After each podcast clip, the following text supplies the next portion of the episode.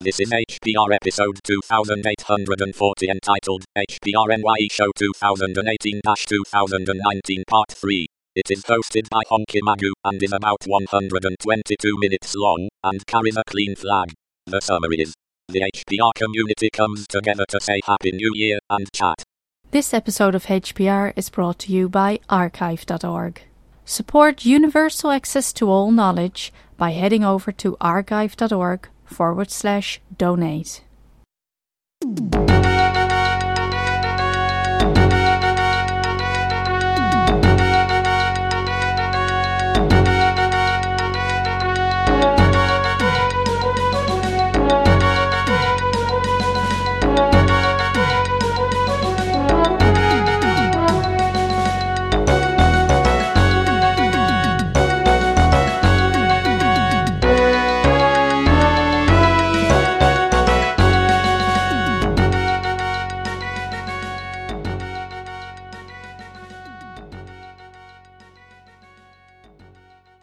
So how are we all this fine New Year's Eve? Uh, still New Year's morning. See, I'm from the future. year. I, I'm a time traveller. I'm actually in the future. No, we're doing pretty good. We have had a couple of interesting conversations on various topics. But no one's talked about trombones in case you were thinking about talking about that today. That sounds like a writing prompt. Or a euphemism. I, it wasn't meant to be. I, I just kind of pulled it out of the air. yeah, well that's what you tend to do with the, the other end of the trombone. That's how you play it. I don't know if we've talked about gaming yet. Well, funnily enough, that was that, the whole reason why um, why I'm actually on Mac OS, no Mac OS, um, iOS, sorry, is I decided rather than what I, us- what I us- usually did with the the the the HPR New Year thing was just sit at the computer and chat and wasn't really doing anything in the background.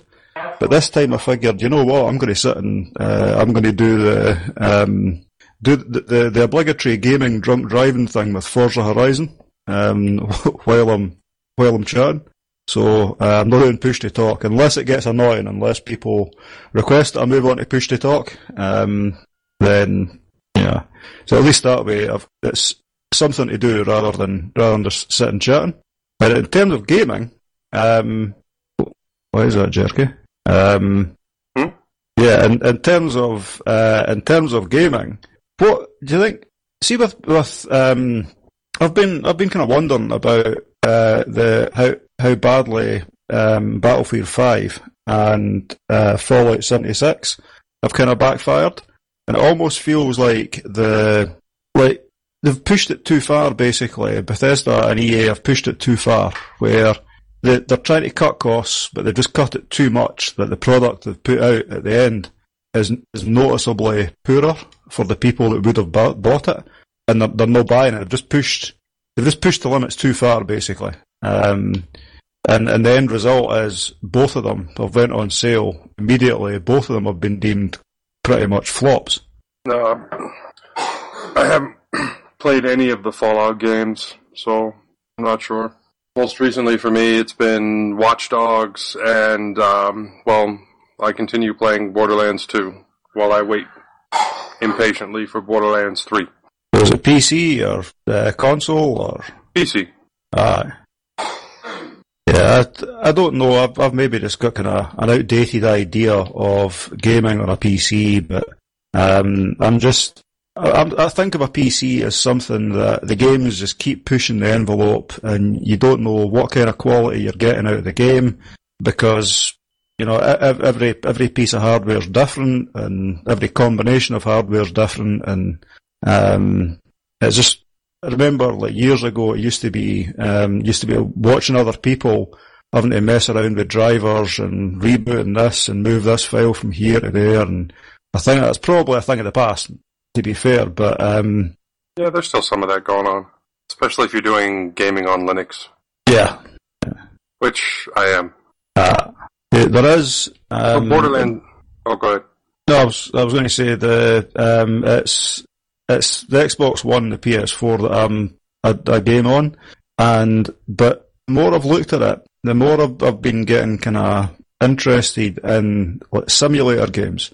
Ones where you essentially, I mean, it's a, it sounds sad, but simulating a job, and there seems to be an awful lot more variety on on Steam of that type of thing. Cool. Yeah, as, as bizarre as it sounds, um, the idea of sitting um, doing a, a farming simulator where you spend 30 seconds driving in a straight line, sort of bump, bump, bump, bump, bump, as you like plough, plough the field and turn at the top and come back down again and turn at the bottom. Um, you know, just that kind of thing. Um, and sort of once, once you've got the, the field ploughed, then you go and change the attachment and, and go to another field, and do something else. And, um, I seem to remember that game. Um, in, if I remember right, it was in really good HD, or maybe, no, no, I actually did that. yeah, I mean, there is quite a few games like that where the simulator, it's, they take it to the, the nth kind of degree of doing that job. And farming was just one, one example. Um, seen like the police simulator, there's a thief simulator, uh, there's a, uh, what's the, I what's, there's an airport simulator. Um, there's a American truck driver, or Euro truck simulator kind of thing. Um, driving articulated trucks, various places. Um, yeah, as, as bizarre as it is, uh, I can sort of see the appeal in them, just as a kind of passing the time, just sort of chilling, um, admiring the scenery. Do they actually, like, use real environments? um, as in real locations around the globe. Yeah. Um, yeah, like real pictures or simulated realness uh, of what things actually look at or look like. Um, as as far as I'm aware, yes. Um, the I think there are limited uh, places in the map. Um, these are things that uh, that I've been looking at. I've not actually tried any of them yet. I've just been starting to to explore them. And as I said, I don't play on a PC, and a lot of these are unfortunately Steam only at this point, um, which I'm not aware I can I can run either on an Xbox or or a PlayStation. Um, but as far as I understand, yes, it's um, the the videos I've seen are specific uh, routes between like German cities or whatever, uh, or between American cities, or uh, I don't know. It might be more like the the crew, where it's made to look very close to it, but it's not a one to one recreation of the map. Uh, it's kind of contracted a bit. It might be that. Uh, I'm I'm not sure. I don't know any of the areas enough to to actually to be able to tell that. Okay. But you prefer console gaming? Well, I like the idea of just pick up and play, which that could be the case now with PC gaming. It's just for me, I've always associated that years ago with it being very hit and miss, very um, updates breaking things and um, you know that kind of thing. And Right. also, it also the again, it could just be a perception uh, where with PC stuff, because as I say, because everyone's spec is different and everyone's pushing the, the envelope and, buying new bits and bobs for it, you you have to kind of look at the at the spec on the game. Every game you're you're buying, you've got to sit and look at all the spec to, to make sure and, and try to get an idea how it's going to run on your hardware. And there's always that risk that uh, do you have the, the one graphics card that um, that there's a known bug with, and there's an update that breaks another game. And I, I like the kind of the consistency of a console where it's the same same piece of hardware that everyone uses. And Well, I the- hear now you can at least hook up a keyboard and mouse to an Xbox. Oh, yeah. Yeah. Um, but yeah, that's that, that. I just find it so much easier to um, where everything, every everyone's using the same spec of machine, the same hardware, um, and it's all tested. Uh, what what you see on a on a video and someone else playing it, what you see at your mate's house when they're playing it, that's exactly what you're get you're going to get. Um, and it's all you can guarantee it's optimized properly for the um, for the controller because that's the, the controller that comes with that console. You know. Yeah, I, I tend to like the struggle that you get with setting up games, figuring out what broke when there's an update, and things like that. Well, I take it. So if you're if you're uh, gaming on um, on Linux, then is that the the Steam app on Linux? I do a lot from Steam, and um, with the advent of Proton, uh, it's really kind of broadened my gaming experience on Linux, made things a little bit simpler.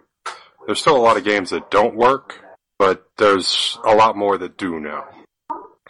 So, yeah. So so what what is Proton then? 'Cause I've I've been um, that's not something I've I've been aware of. Pro, oh, Proton. Um, technically, it's still in beta with uh, Steam, but it it is basically a port of um, Play on Linux, Oh right, yeah, yeah. Right. I remember Uh, remember that. Yeah, yeah. and it's built into Steam. And you turn on the beta version, and it will allow you to install. Uh, well, there's two levels of that beta. There's one that allows you to install any of their approved games that they guarantee will work with Proton that are Windows games exclusives.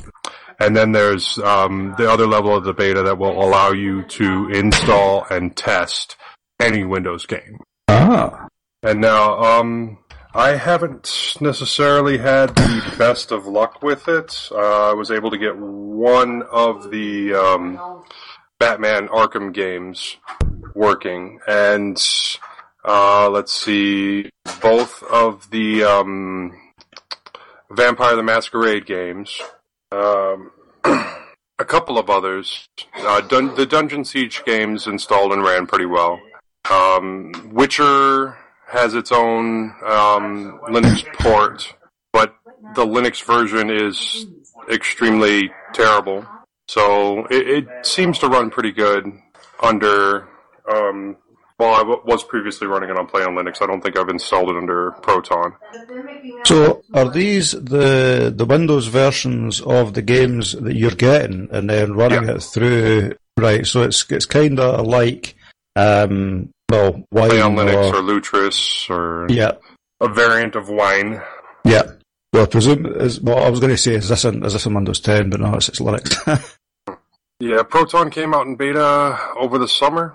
You know what I would love to see across the, the gaming industry? This is probably never going to happen. Um, but the idea when when games are um, multi-platform, which the vast majority are, uh, I, I would love to see it where you you buy a license for that game and that lets you download it on whatever platform you happen to want to play it on, uh, Right. rather than rather than having to, to to buy it a second time on um, Steam and only being able to install and play it on Steam.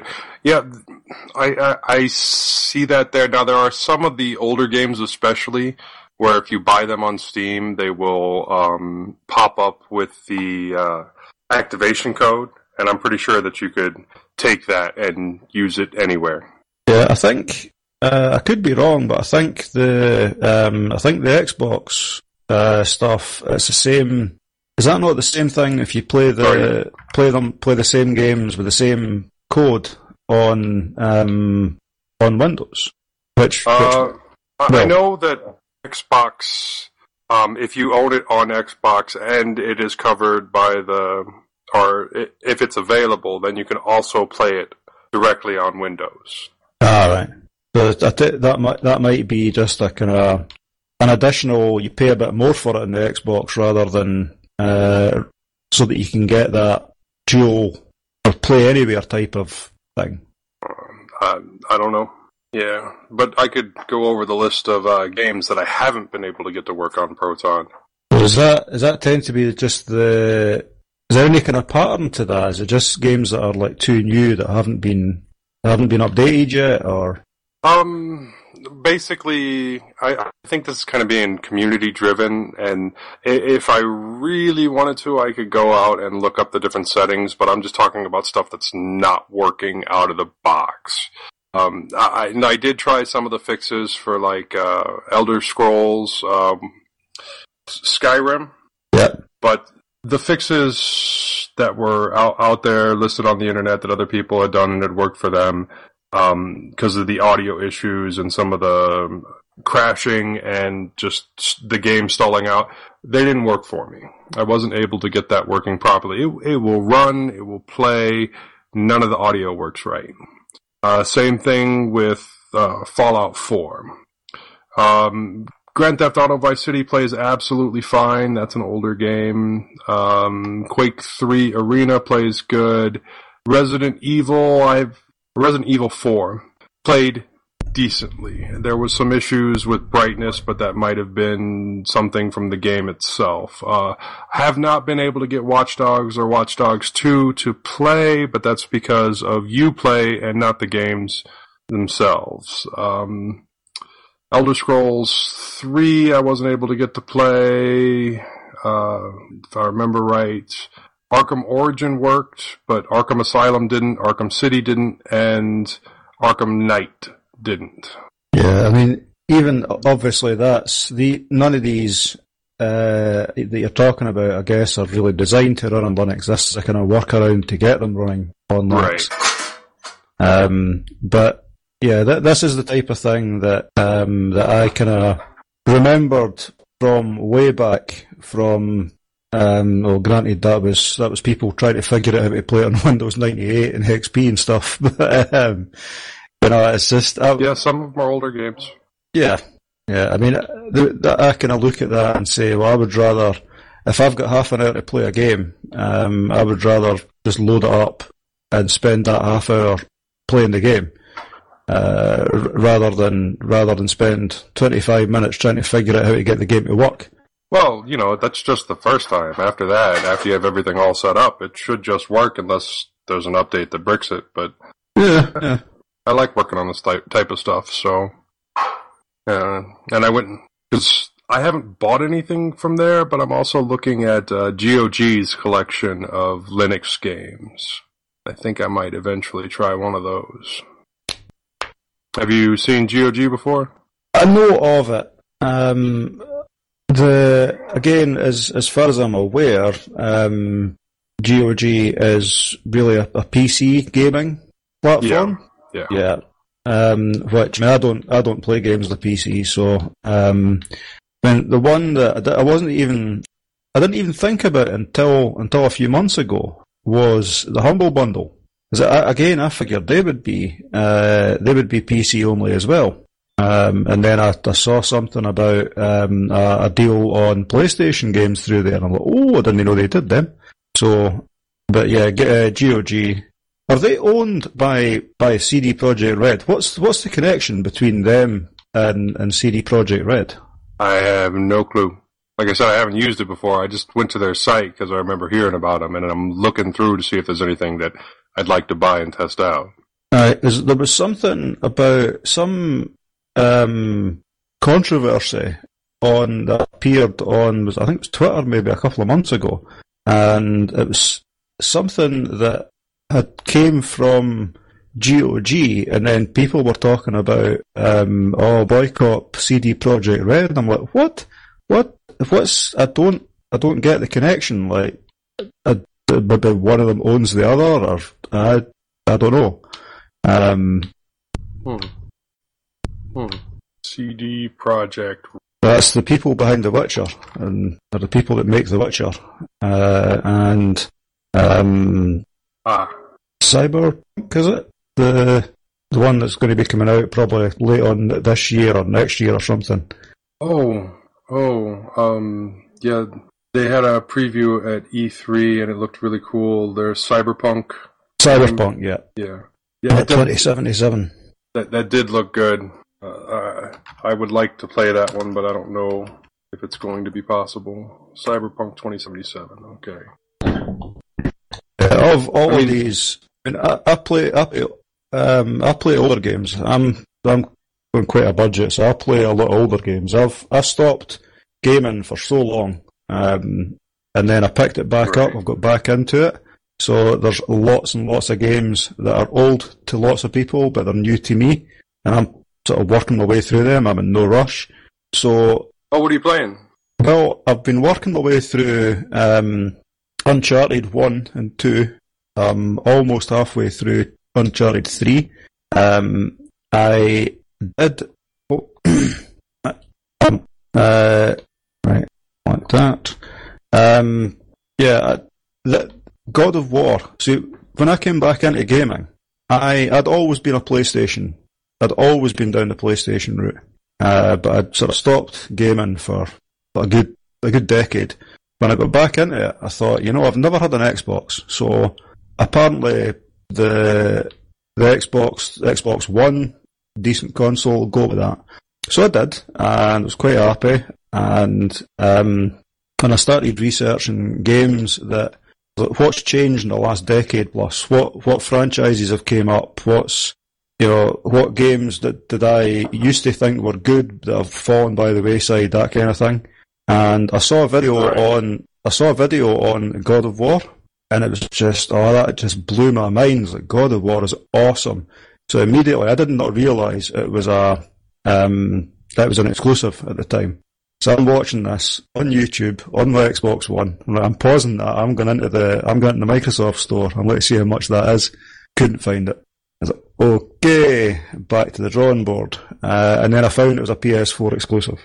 Ah, So it was it was the one game that um, the one game that, that basically tipped me over the edge that said I've got to get a PS4 was God of War. Um, and then just in the um, in the January sales there, it's down to twenty three quid. Um, so yeah, I pounced on that. I've not I've not actually installed it yet. Um, but yeah, when it came round to the the January sales in the in the PSN store, uh, was like that. That's got to be a mistake at that price. Yeah, I I tend get- to not like games that are um, based around microtransactions or their entire gameplay is just online. So I, I play a lot of older games because of that. Yeah. I mean, I'm working my way through a lot of single player stuff. I don't tend to do multiplayer.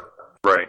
Um, so I'm I'm doing like the, the single player, obviously, but Uncharted is is single player. I think fourth one, which I don't have. Um, I believe that's got a multiplayer side to it. Um, but yeah, it's I think that's the, the older games, the the remastered stuff that I never played the first time round. Um, so yeah, I got I got God of War and and um, well, just about two weeks ago, a week ago, something like that. I've not I've not tried it yet. I've not installed it yet, but uh, but yeah, it's definitely on the list. That's the only one that comes even close to getting buying that game. I think that's what in the same year that it was released, a major AAA title um, that that I've, I've bought in the same calendar year that it was released. Uh, now, granted, that was back in April, but still, it counts. yeah, most of the most of the games that um, that I, I get are look at the the older ones, the collections, the um, the ultimate editions, the the ones complete with all the DLC and uh, wait till they're on sales and things like that. Cool. Yeah, I'm looking through. I'm not sure which is newer, if it's Witcher 2 or Watch Dogs, but those are about the newest games that I'm playing. I've Oh, never even. and I, I guess the Arkham games are extremely new as well, so. Yeah. The, the I've got um, the Witcher, the the Wild collection or something like that. The one that's the Witcher three uh, that has Yeah. the the Wild Hunt and, and stuff with it. Uh, again, again, I, I started that, but it was it was one of these. Um, yeah, it's it's on the list. It's definitely on the list. Yeah. oh, When it came when it comes to the what the gaming um, media, all the the the big releases and news over titles and, and stuff coming out. The I'm sort of watching that and, and kind of keeping an eye on um, the mental note. Like, yeah, I'll, I'll once that come, but once that arrives and it hits at a good price, then I'll get that. And and of all the E3 stuff, the the one that just dropped my dropped my jaw was Swords of Swords of Tsushima. Sword of Tsushima? Um, Blades of Tsushima. Uh, It's a samurai one. hold on. Uh, Blades of Su. Tsushima. Um, it's T S H U. Yeah, it's basically it's a whole open world, um, sort of 14th century by the look of it. Um, samurai when you're fighting the uh, the Mongol invaders, and um, it's very, very. Like I'm, I'm, a, I'm quite, I'm a fan of history. Okay, go, go, Ghost of Tsushima. Ghost of Tsushima. That's that's what it is. That's what it is. Okay. Yeah, Ghost of Tsushima. Um, Uh, PS4 exclusive. Yep. Um, yeah, I'm I'm quite a fan of history, so I like. Obviously, games are all, they always take liberties to tell the story, and um, some some more more so than others. Uh, but uh, Ghost of Tsushima, I wish it had a more pronounceable name. um, Right. that that's one of these things that uh, initially when I was watching the, the demo, I thought, yeah, okay, it, it looks good, but is it going to be the the same sort of westernized um, impression, kind of faux samurai um, combat and, and whatever, well, the swords banging against each other, and uh, and then when it came to the actual the sword or the fighting section of the demo, where it was like two gunslingers facing off, uh, and then just getting getting ready and and with the counter attack, and I was, oh yes, yes, these guys care. These people really care. That's authentic as hell. so, um, right. I will be back in a couple of minutes. yeah.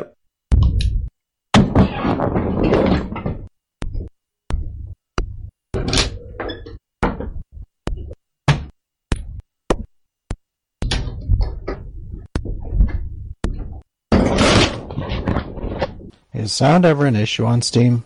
Uh, I, I would imagine that the well, they've kind of got that sorted, but uh, but then again, I mean, what what other platforms? I, I keep thinking of Steam as Windows gaming or PC gaming.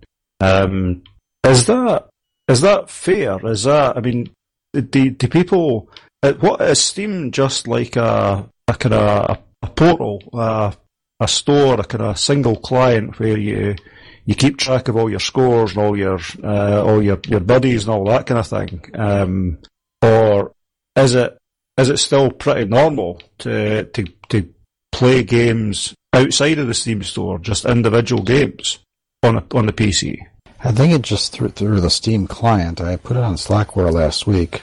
I know EA have got their own um, Origins, I think it is. I'm guessing that must be the, the same kind of idea with the client. Um, it doesn't look very good though, but uh, they've got their own their own kind of version of that. Are Steam boxes still a thing, or have they kind of been and gone and never really took off? Or Yeah, I'm gonna have to do some family stuff for a while. I'll probably try to jump on later. oh, have fun? All right. It was good talking to you, though. Yeah, you too. Bye. Right. I don't think they have Steam boxes in the store anymore. Yeah, I remember a couple of years ago, maybe, I was talking about the fabled year of the Linux desktop, which is every year.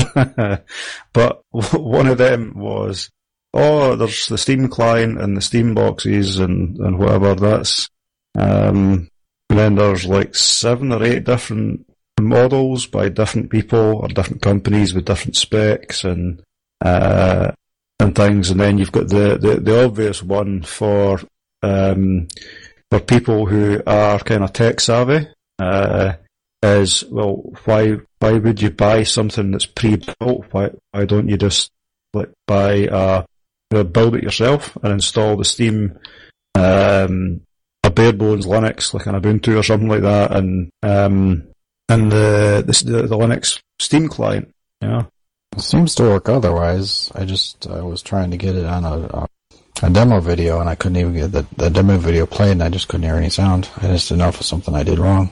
There there are some kind of oddballs like that. Even, I mean, stepping that aside from from the gaming, I'd set up the OpenELEC, installed OpenELEC as a Kodi box, and found that um, it didn't seem to it, it didn't seem to pick up the sound in a lot of codecs. I could not figure out how to fix it. Um, so in the end, I kind of just gave up and, and went back to like Ubuntu with uh, with the Kodi app rather than OpenELEC, which is that's what it's designed to do. So, uh, yeah, it's strange. Is that possibly a, a licensing thing, or? You'd think the licensing would be taken care of when you bought the game.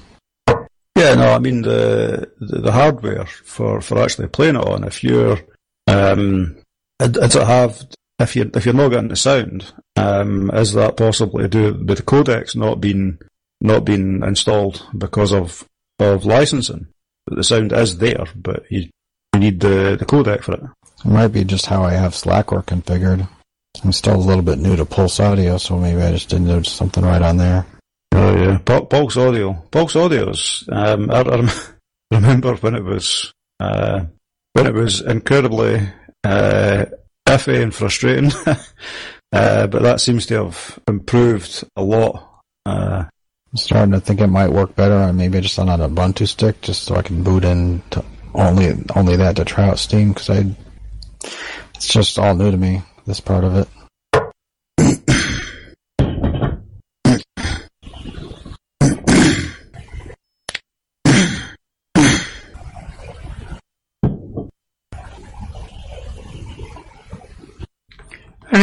There got their ears on?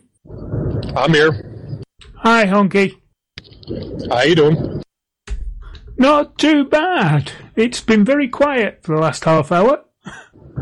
So I've noticed. I just got out of work and uh, I'm on my commute home and figured I'd pop on and listen, maybe chime in a little bit. It's been pretty quiet. Hope you're not driving. I am, but Plumble is nice enough that all I got to do is push a little button and uh, I can still keep my eyes on the road. Right. So you're using the uh, mobile app for uh, Mumble? Yeah, Plumble. It's, pretty good. Brilliant. So what brings you here into HPR land? Well, actually, I helped organize this event. Oh, brilliant. That's great. So you one of um, Gay Wisher's crew?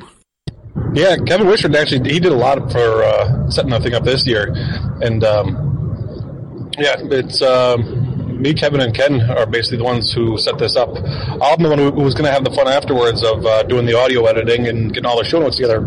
Excuse me. Ah, I don't envy you that task. I've been doing it, uh, some of the audio editing for uh, Mintcast for the last few weeks, and I know how difficult that is just with an hour and a half, two hour show. So trying to put 24 hours together is going to be a nightmare.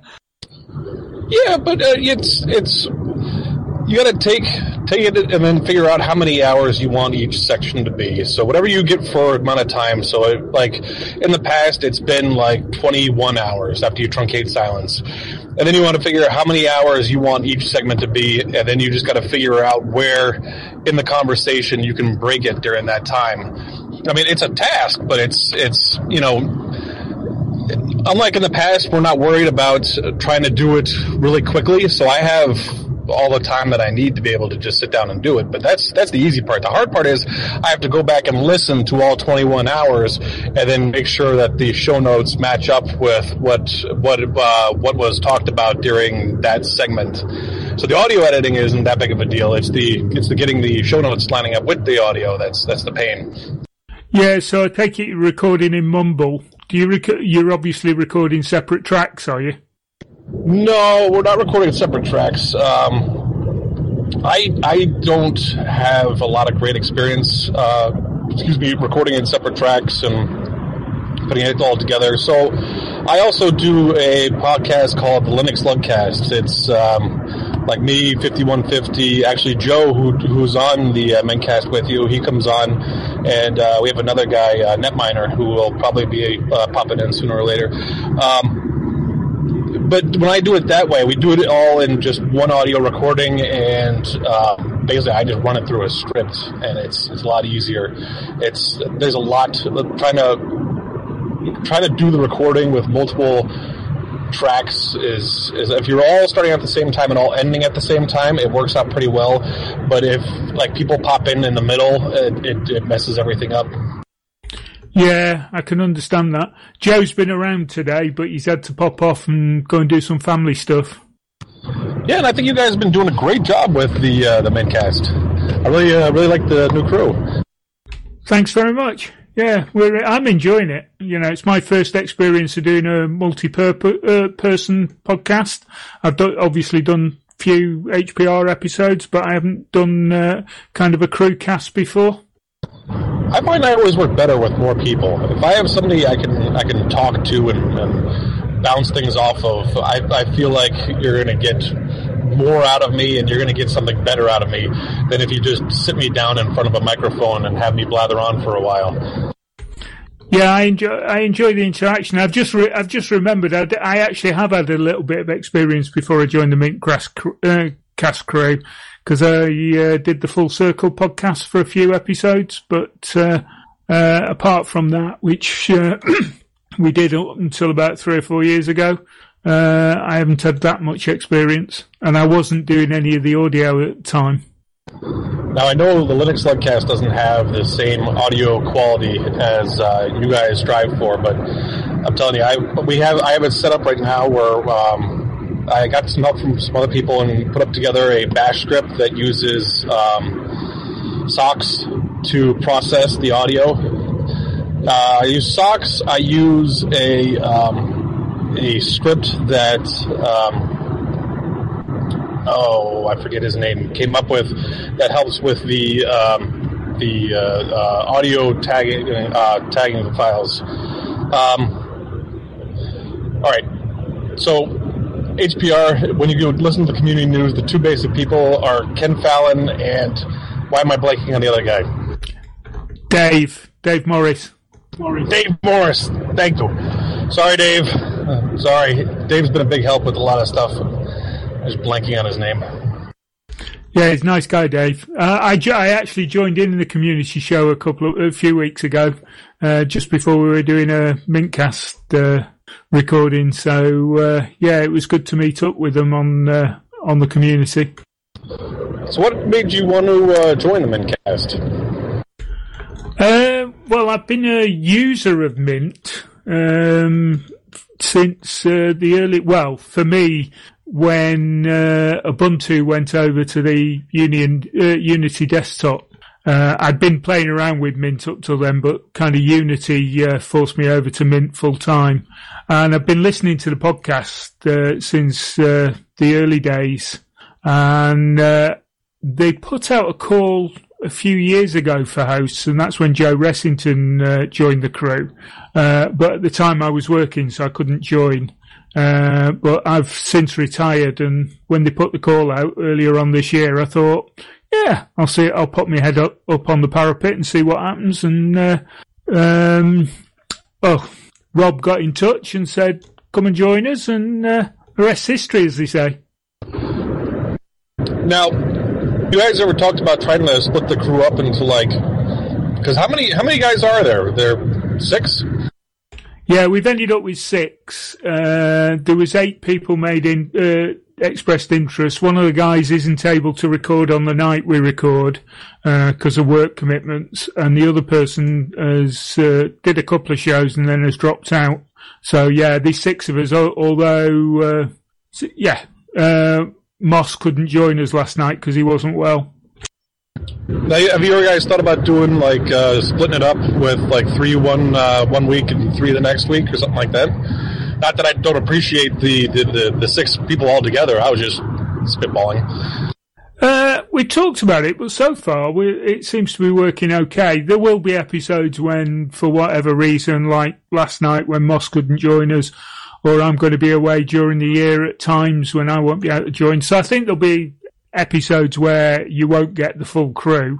Uh, but so far it seems to be working okay. And Leo's doing a great job as, uh, you know, the main host and keeping us all in check. Yeah, like I said, I've, I've really enjoyed it. Yeah, the big thing's been uh, coordinating the audio and getting the Audacity files uh, together at the end of it. Uh, we had, last couple of episodes we've had a bit of problem with uh, a little bit of clipping, but we seem to have resolved that now. Last night's recording seemed to go all right. Now you take all six audio files and then you combine it. You uh, plug them into Audacity and line them up. Yeah, that's what we've been doing. So bef- before the actual, uh, we start the full recording, we do a count, counting. Uh, we do some silence so that we can strip out any background noise from your local mic. And then just before we run the intro, we do another counting and that gives us two points that we can sync the audio to. Hi, Netminer. Hello, friends. Hi. Hey, Netminer. I forgot about the time. We pushed it talk. Yes, I've been fighting with the audio interface here, so push to talk does work. yeah, can hear you loud and clear. The voice sounds slightly familiar. Are you uh, a Lugcast uh, participant? Yes, I'm the representative Indian. We don't have minorities on this show. Well, I'm. That is to say, I'm the official non-host of, of Linux Lugcast. Ah, right. So you you one of the ones that just gate crashes it occasionally. No, I just uh, I just play sidekick, let the other guys host. Right. We've just been talking. I'm one of the uh, new Mint cast crew. Uh, don't know whether you listen to that show. I don't do an, any as many podcasts as I should, and I've heard of Mintcast, but unfortunately, I have not listened to it. You want to listen uh, in a couple of weeks' time? We've got our 300th episode, and we're going to do something slightly different. Well, thank you for the heads up. Uh, I've used Mint, uh, our nice system. Um, I'm a refugee from Windows 7 after Microsoft started messing around pushing Windows 10. Oh, I jumped ship when they brought out Vista. that killed me. Well, I have been studying Linux. Back in the day, I had briefly, before I forked it, a uh, 386SX machine with Linux on it. Yes, it was a snail, but it was a racing snail. It was a 40 megahertz 386SX. Yeah, but everything was a snail back in them days. Well, the SX being 16-bit bus was slower than the regular 386. So I had a turbocharged mini, basically. Right. I uh, we had a 386 in the house, but I never used to use it because it was on DOS. Uh, so the only time at that time when we had that in the house, I, the only computing I used to do used to be at work. And then a few years later, I managed to get hold of a Windows uh, 98 machine. Well, I've got a couple of DOS boxes still in the house. Ah, proper old time pro. Well, actually, they're they're a bit bigger. They're P1s, and they're uh, running the new FreeDOS, which is um, pretty pretty maxed out. I would imagine DOS would fly on a P1, wouldn't it? It does pretty good. Uh, I haven't been hacking them lately, but but uh, you can get internet up. You can get uh, FTP and stuff. I'm planning on them as just basically operating in the house net, not it, not on the world. Yeah, keep it free of uh, any nasty intrusions. Yep. Also, uh, surprisingly, for those who may may be trying the retro game, uh, I've got USB 2 working pretty well for uh, mass storage, so I can uh, hang flash drives off of it and stuff, DOS formatted. I was going to say, did they actually make drivers for DOS then, for USB? Well, if you dig dig around, you can find drivers for DOS and USB pretty pretty well.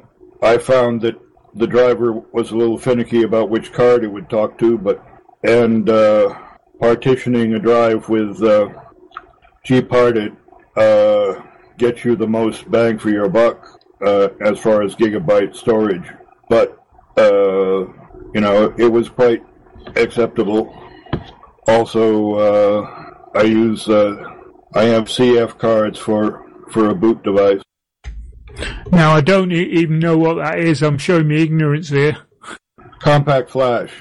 Ah, right, sorry. Yeah, compact flash cards. I remember them well. You don't see many of them around now. Well, the thing is that the compact flash pinout in in protocol is the same as the IDE, so it's pretty much DOS native uh, except the translation language. All right, I hadn't realised that. So, what's your current uh, main setup?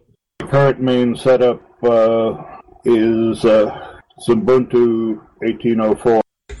Yeah, I'm I'm currently running um, uh, Mate 1804 um, on uh, a HP tower I've got, but uh, I've got li- I've got Linux Mint on uh, laptops etc. Just upgraded to 19.1 on most of them.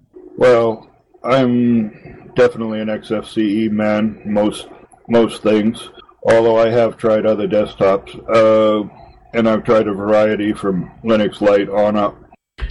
Yeah, XFCE is quite a nice piece of kit. I, I used to use it back in the day when I was rescuing old uh, Pentium 1s and Pentium 2s because uh, it was the uh, desktop environment that actually work on low low uh, spec hardware. But uh, these days, where resources aren't really an issue, I tend to I enjoy the Mate uh, respin of the old GNOME 2 environment. Yeah, I'm familiar with Mate and and Cinnamon's retro element.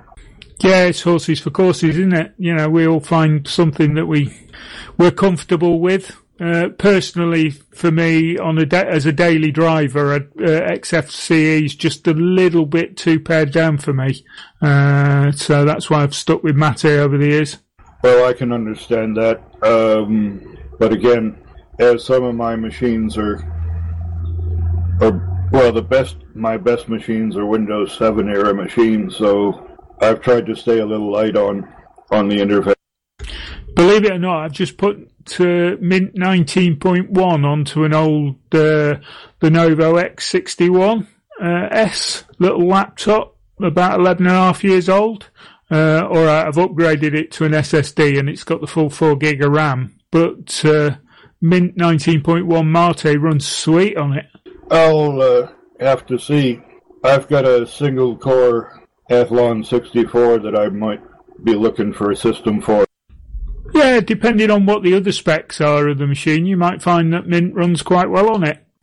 Uh, I think it's two, certainly two two gigs and has a uh, 6450 HD graphics. It's quite slow, but then again, I put it together largely as a server, so so the graphics side is not not a big deal. Yeah, that's the great thing about old laptops. You can uh, usually find some use for them, particularly as uh, little servers around the house or whatever. This is a, an old E machine uh, tower, actually, but I used it to teach me hacking on more modern hardware, not digging into my main machine. Cool. So, what, what have people been doing? Uh, it's been a mixed bag. I, I didn't come on until about. Uh, I'm in the UK, by the way, obviously. Uh, so local time for me, it was just coming up to one o'clock when I joined, uh, and I came on for an hour or so and then disappeared. Just come back on about seven o'clock. Uh, but when I was on earlier on, we were talking about all sorts of stuff, uh, talking about HPR shows and various things.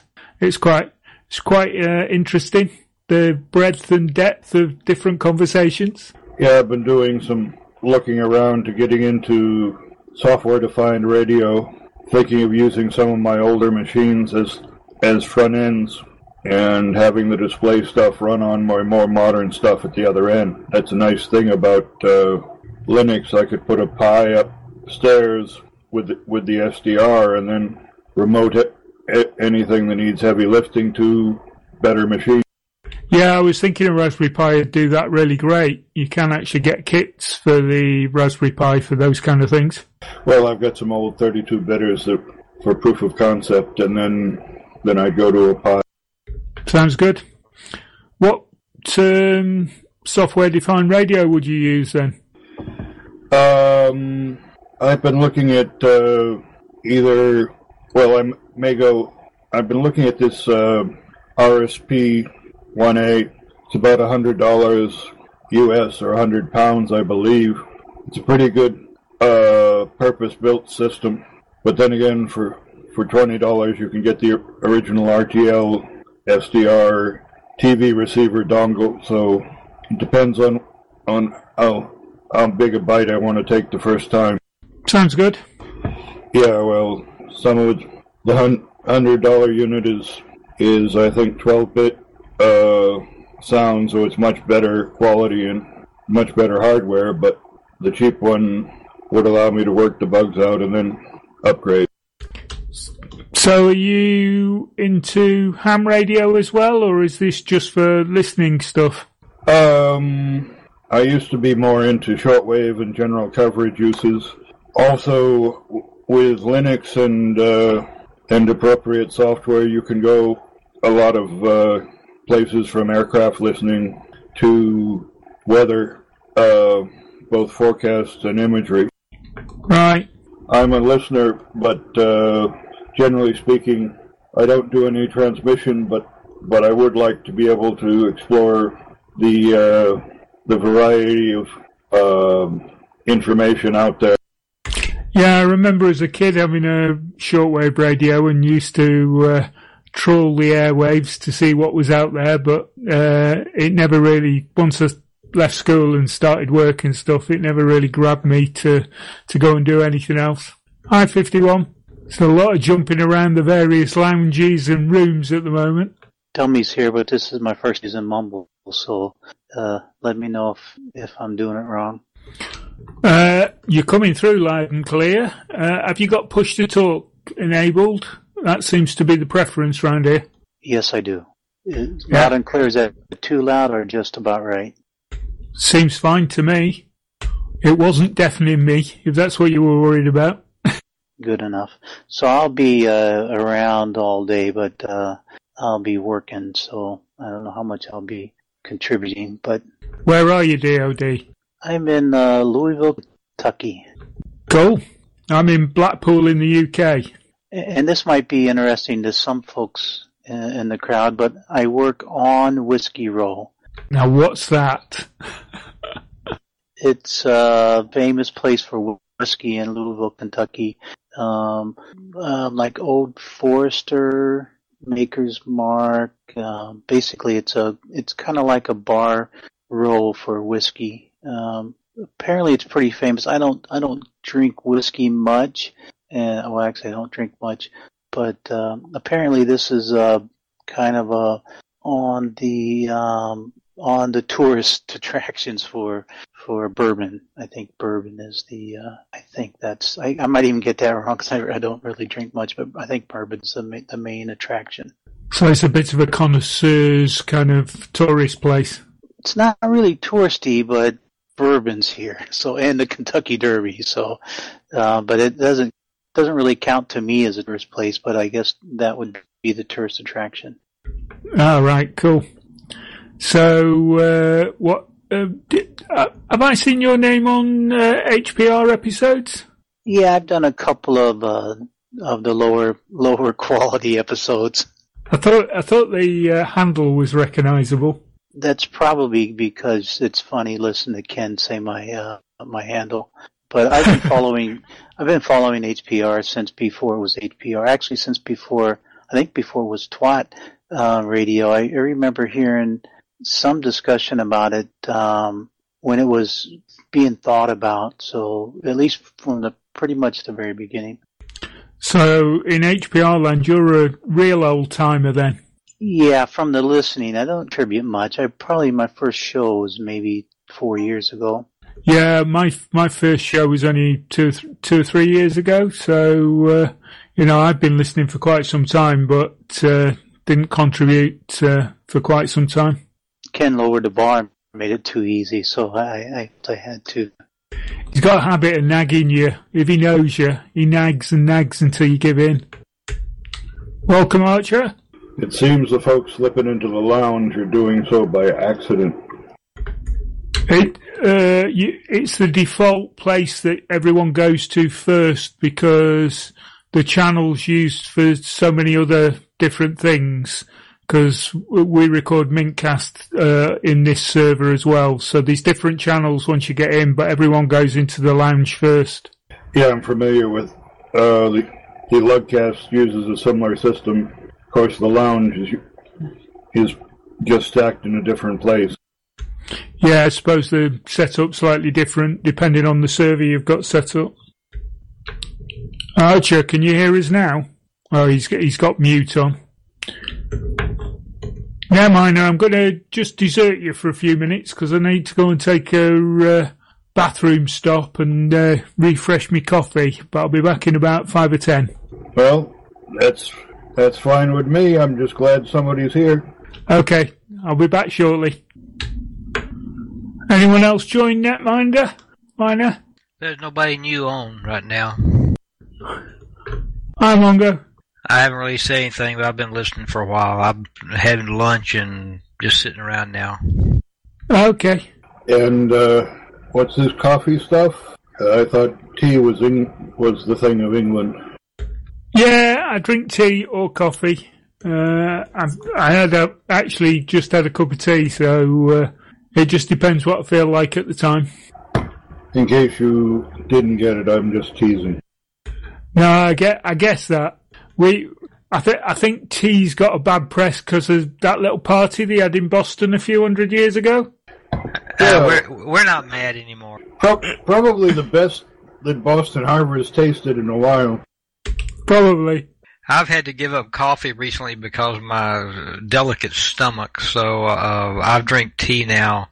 Uh, pretty much every day. I I cheat and get coffee about once a week.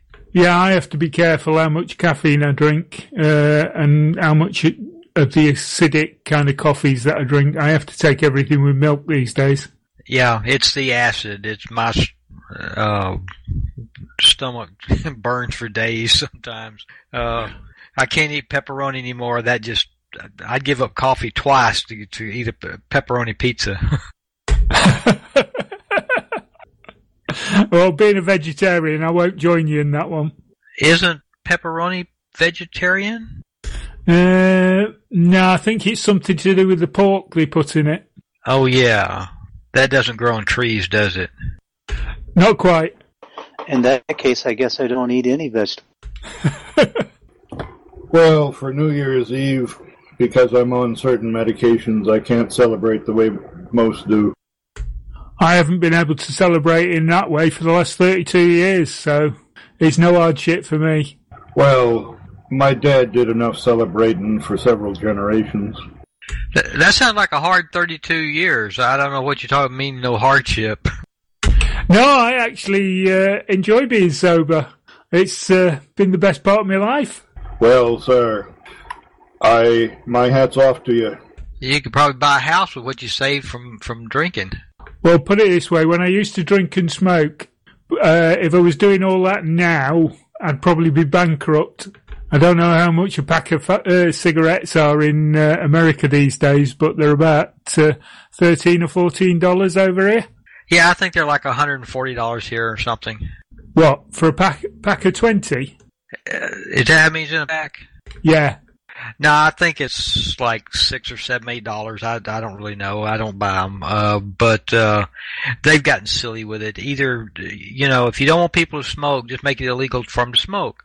And then it'll be like, oh, you can't smoke marijuana. Oh, okay, we won't do that anymore.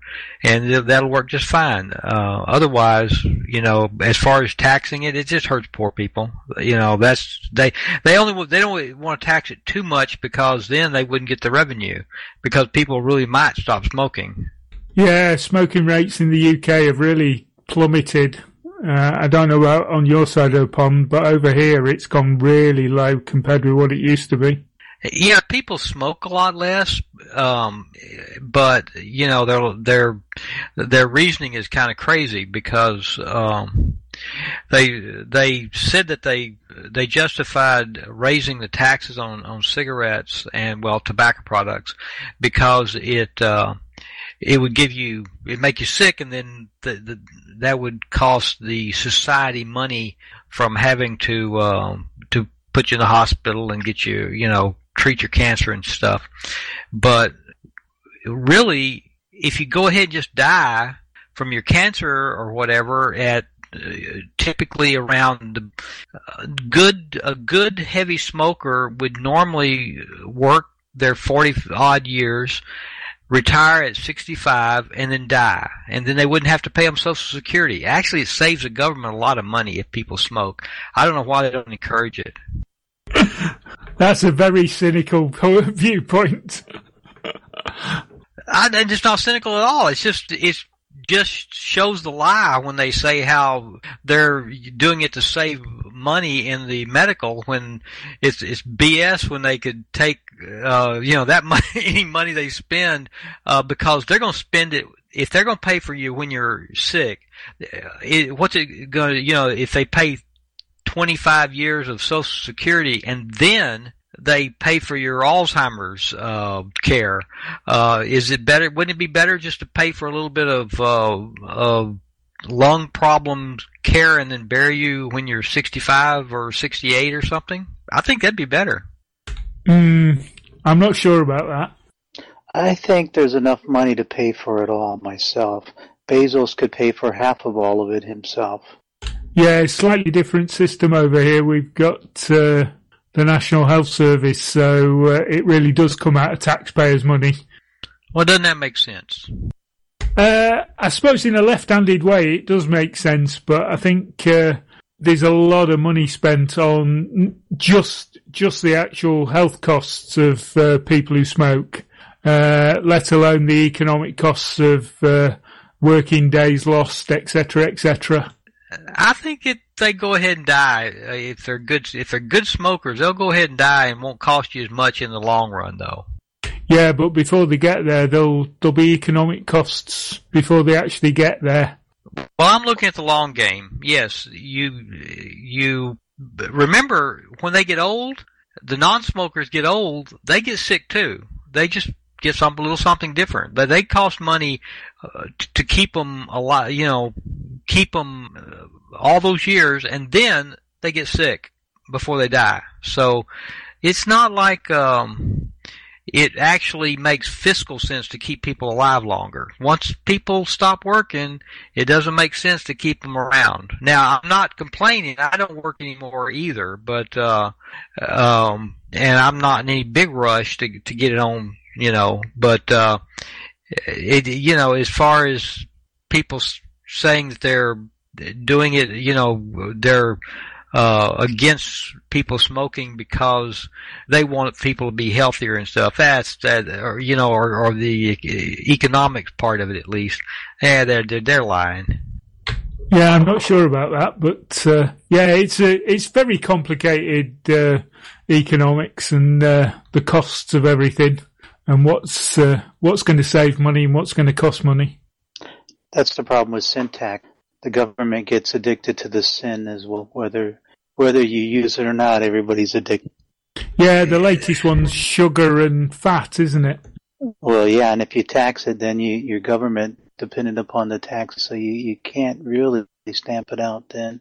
That's where they want to, you know, you tax it to the point where it, um, it is, you got the most income without cutting back too much on the people who actually stop doing it. You don't want to stop people from from uh, the the behavior. You just want to maximize the income. Well, a lot of people say that that's why prohibition. It wasn't because prohibition wasn't working. Everybody knew that, but the government looked at the fact that they weren't getting the tax money. Yeah, it was also costing them money to try and enforce the law that wasn't working. Yeah, well, they once they made it legal, they could put the sin taxes back on, and they made their money that way. Did you know that? Well, in the U.S. at least, the um, I don't know if it's that way now, but at least the way it used to be is that the tax for beer, which is the working man's uh, form of drinking alcohol, the tax is significantly higher for the amount of alcohol than it is for whiskey, which is the uh, the sophisticated. Oh wait, the government guys, they, that's what they drink. That's what the guy in the Senate drinks. So, what would you pay for a typical? Uh 16 ounce bottle of booze in uh, America? I pay about nine dollars for a six pack of beer. It's six 12, 12 ounce bottles or cans. Um, but what about a sixteen a pint bottle of uh, liquor? Oh, liquor. Uh, let's see. You would uh, normally you get that in fifths or liters. Uh, um, a fifth is a fifth of a gallon, which is um, you know, obviously less than a quart, which is less than a liter. Uh, so, um, depends on what you're looking at. Uh, vodka, anywhere from 10 bucks to uh, almost 30. Uh, whiskeys are more like, if it's any good at all, pretty close to 20 to as high as you want to spend. Yeah, but relative to the alcohol content, like you say, there's there's more out of bang for your buck if you buy the spirits. Ah, well, the tax is uh, based on the amount of alcohol and the type of liquor it is. So, um,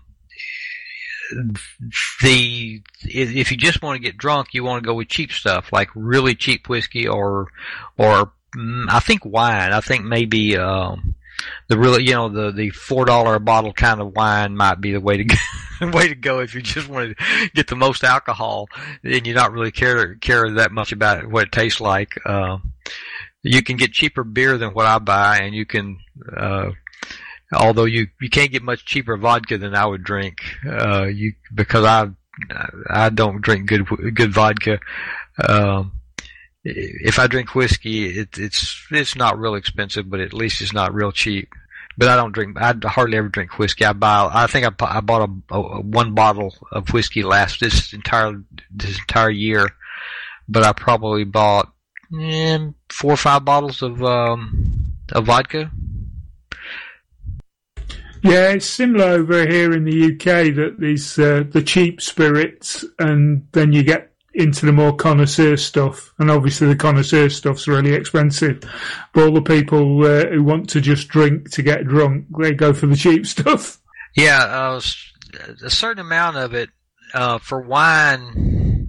I usually spend um, just for just drinking. I'll drink um, oh five dollar, six dollar uh, white wine. But uh, if I, you know, for a decent bottle of wine for drinking with dinner or something, I might buy a red wine that costs somewhere around twelve to fifteen dollars.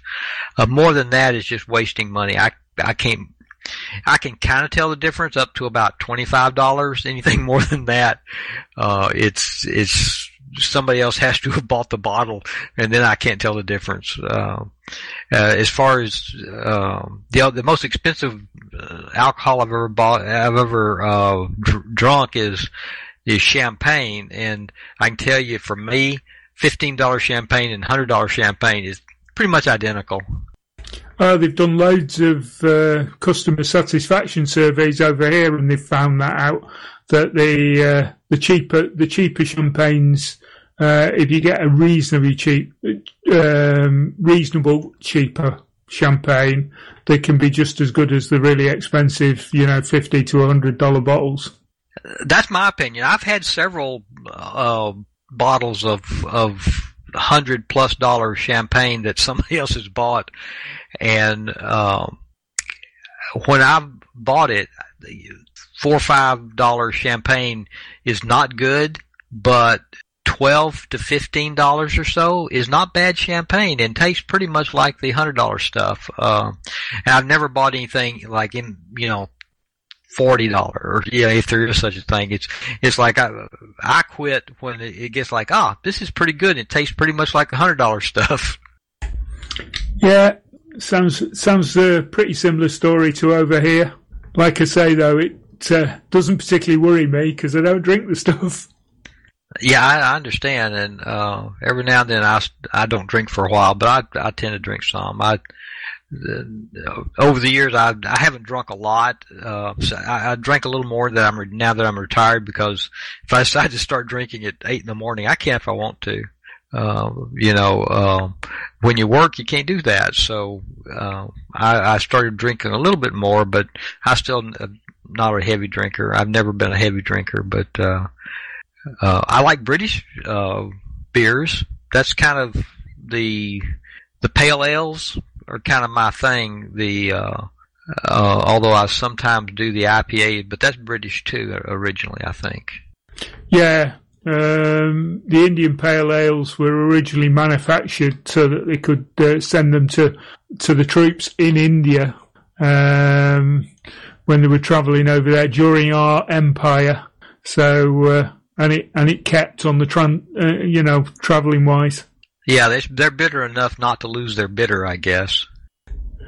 Yeah, Did, have you uh, have you got this craze that we've started in this country where we get these microbreweries and they just produce enough for one or two bars? They just uh, produce one or two what? We in this country we've got um, they they give a tax incentive if you're not producing a massive amount of beer. Um, they don't tax it quite as heavily. So we've what's happened recently is we've got a um, uh, kind of a uh, craze where these microbreweries, so they just brew enough beer to serve the bar or one or two bars. Um, most of the time, they're actually uh, brewing the beer on the premises where they're actually selling it. Uh, yeah, those every state in the U.S. is different, and they those um, the the liquor laws are all local. Uh, uh, most of it, you know, some of the, the taxing is at federal, and I guess there's some federal controls, but basically things like that are done at the state level. Uh, I think that probably Texas was. I'm, I'm I live in Texas.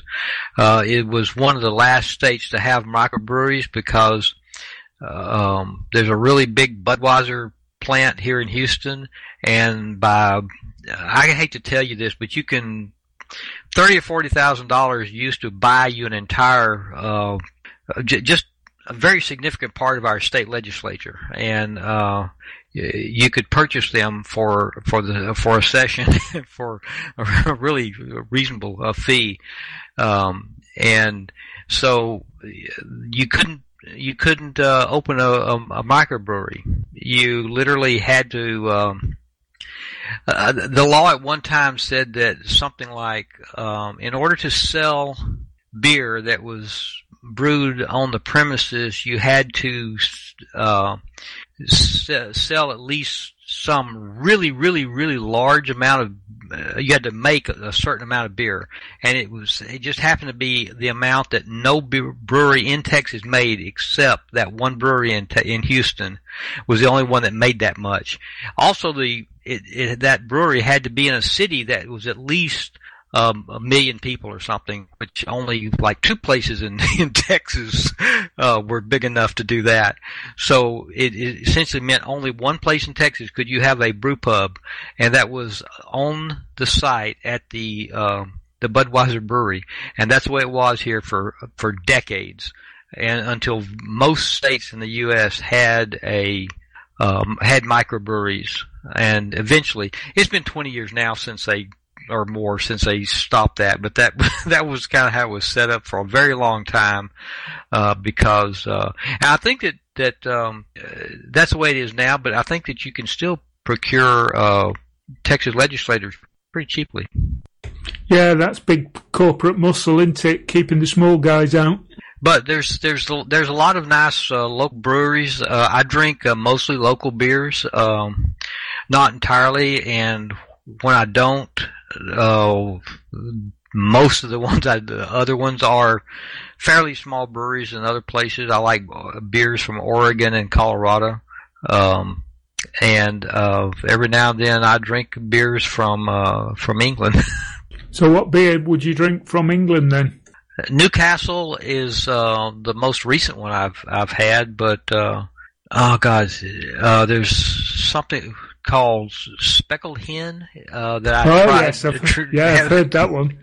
that I, I had recently, and uh, I, I drink lots of different stuff. I you know I say hmm because I'll go in thinking oh I'm going to buy this, and I get there and they don't have any. So I oh darn what am I going to get? And so I just look and see oh I don't think I tried this one. So um, the description will be something that's oh I like this type let me try that. And that that's how I got the speckled hen thing. It had an interesting story. If you put an interesting story on the package, I'm going to buy it.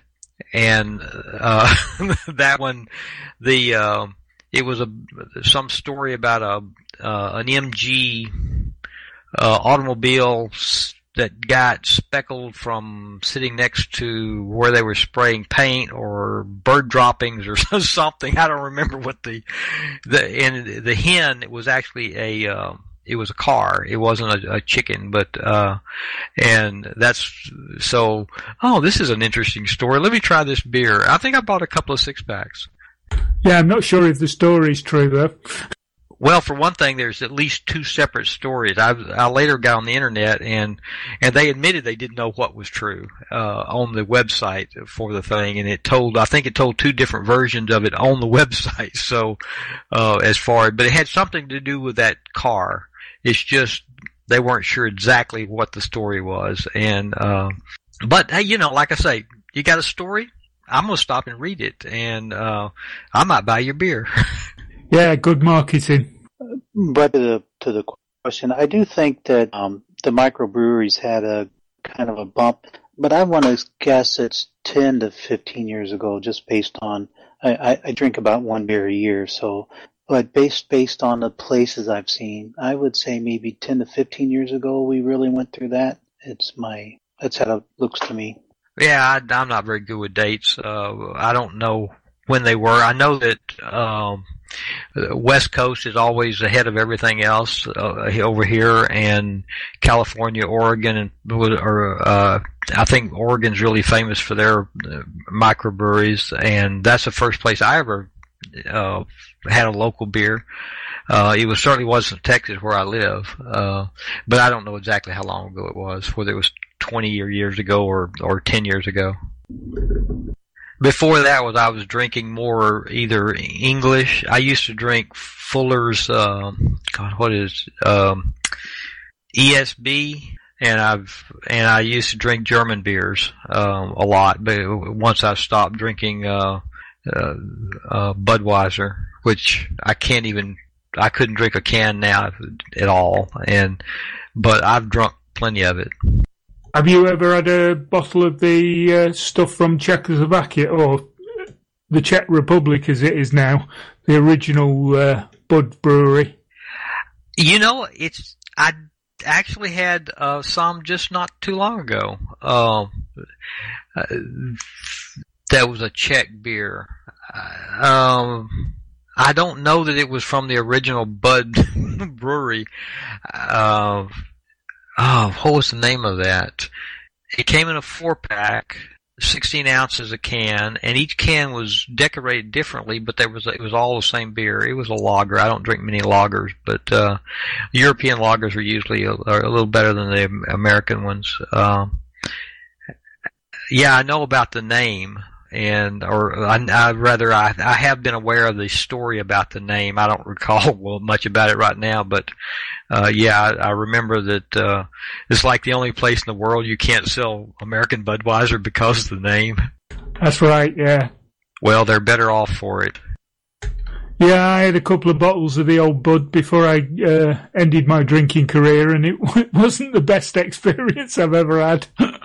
oh, I've even had warm beer in London uh, at a place where they they um, back about gosh 35 years ago when some place some pubs didn't refrigerate the beer wasn't cold.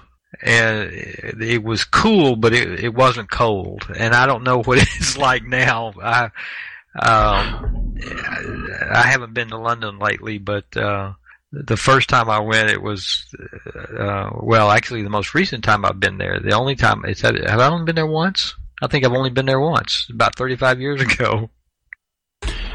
Well, traditionally, cask conditioned ale was never refrigerated, um, because it was kept in cellars, which were, you know, a cool temperature. They were, you know, they were below the temperature in the main bar.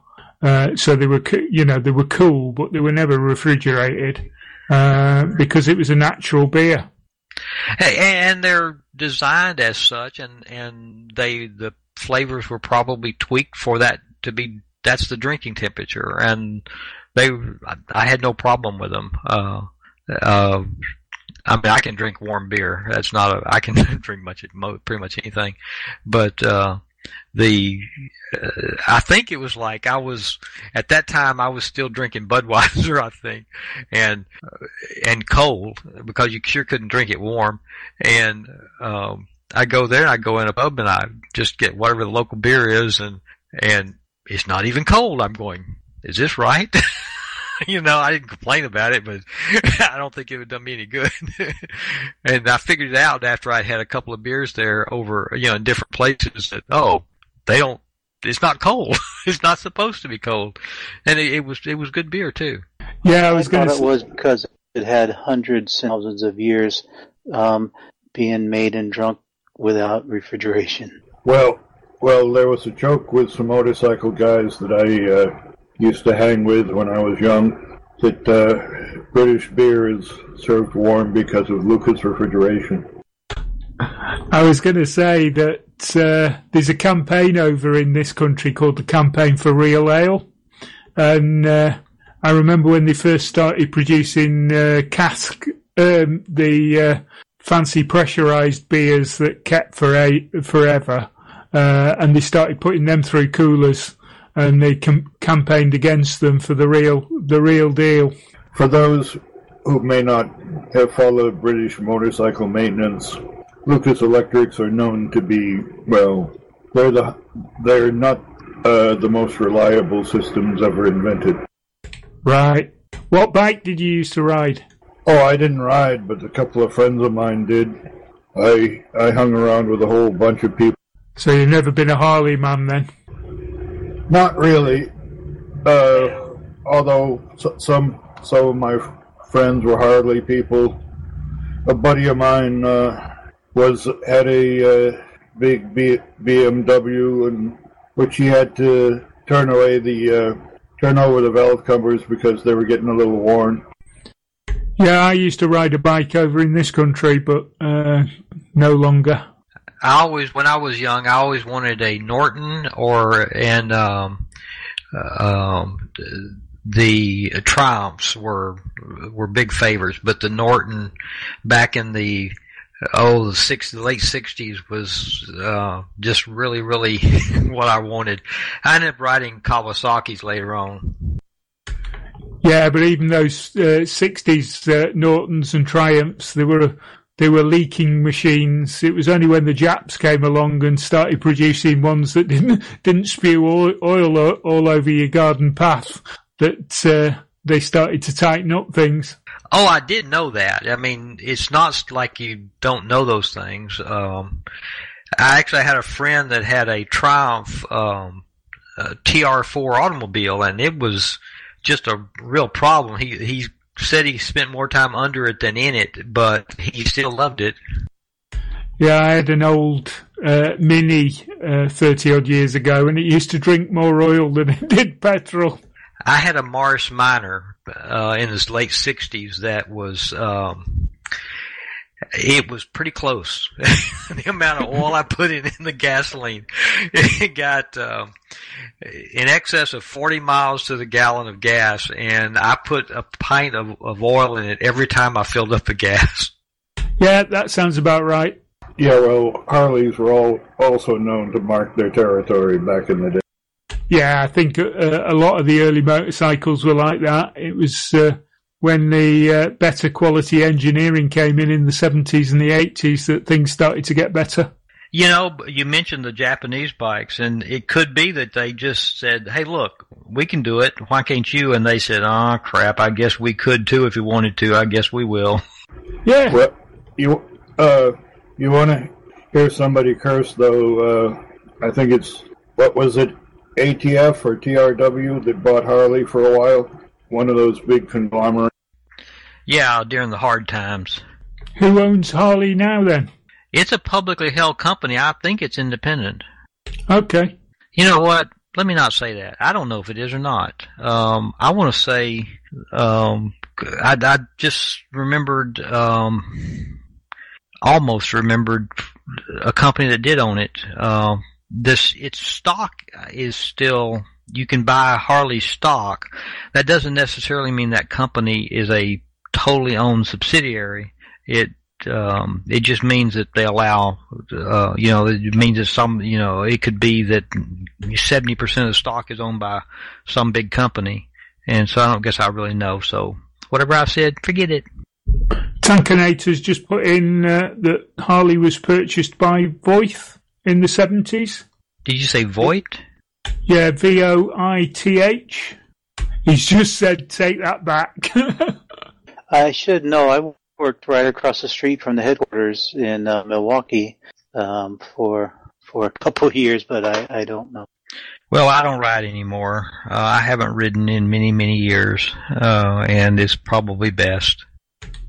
Yeah, I haven't ridden for over 10 years now, and uh, I've just been uh, told by my doctor I might have arthritis in my hip.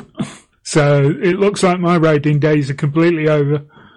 Oh, I've got arthritis almost everywhere, but I think I could ride if I wanted to. I just don't think it's a good idea anymore. Um, uh, to f- hear about, I don't know, I guess 10 years ago, my wife offered to let me go test drive, uh, uh, a, uh, we were driving by, um, a shop that sold, um, Triumphs and, and I'm longingly looking at the new things and, and, uh, I ended up stopping and looking and they had besides, the new bikes, uh, they had a bunch of old bikes from the 60s and 70s that they had, some of them were just junkers and parts bikes and some of them were, uh, had been totally restored.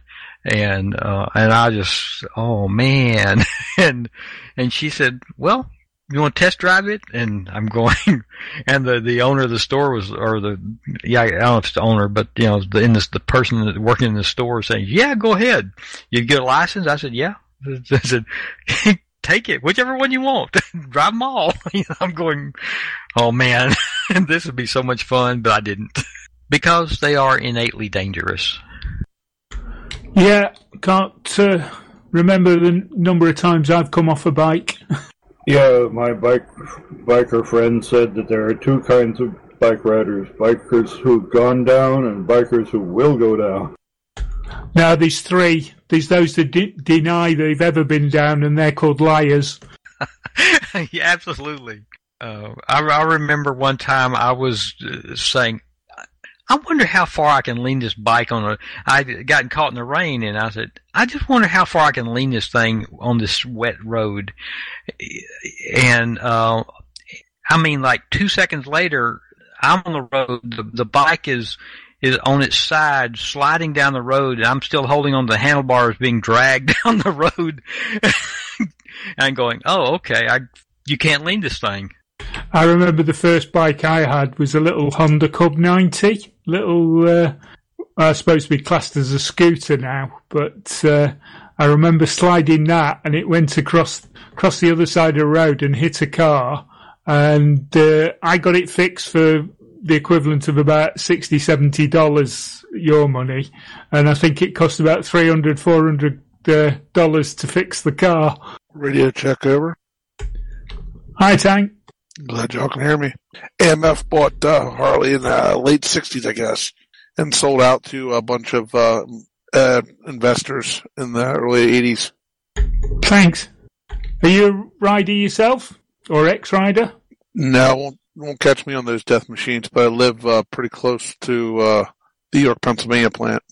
Ah, I, w- I wish I had um, been an early investor after the most recent bankruptcy of uh, of Harley because I think that stock has probably gone up many times uh, since uh, has since then. Be a good time to sell it, frankly. Well, I probably would have sold it this last year at some point. Yeah, they uh, first off, uh, how many uh, thirty thousand dollar motorcycles can the world buy? You know. Yeah, they are. They're a bit of a Rolls Royce in this country as well. You pay you pay about uh, thirty dollars just to get a T-shirt. And second of all, is they're really abusing their uh, workers. We're threatening to move plants offshore, which is bizarre considering their their primary uh, draw is that they're American made. Yeah, but wouldn't that mean under uh, Trump's uh, latest uh, trade things that they'd end up costing uh, twice as much? Oh, probably only twenty five percent extra. You wouldn't mind that, would you?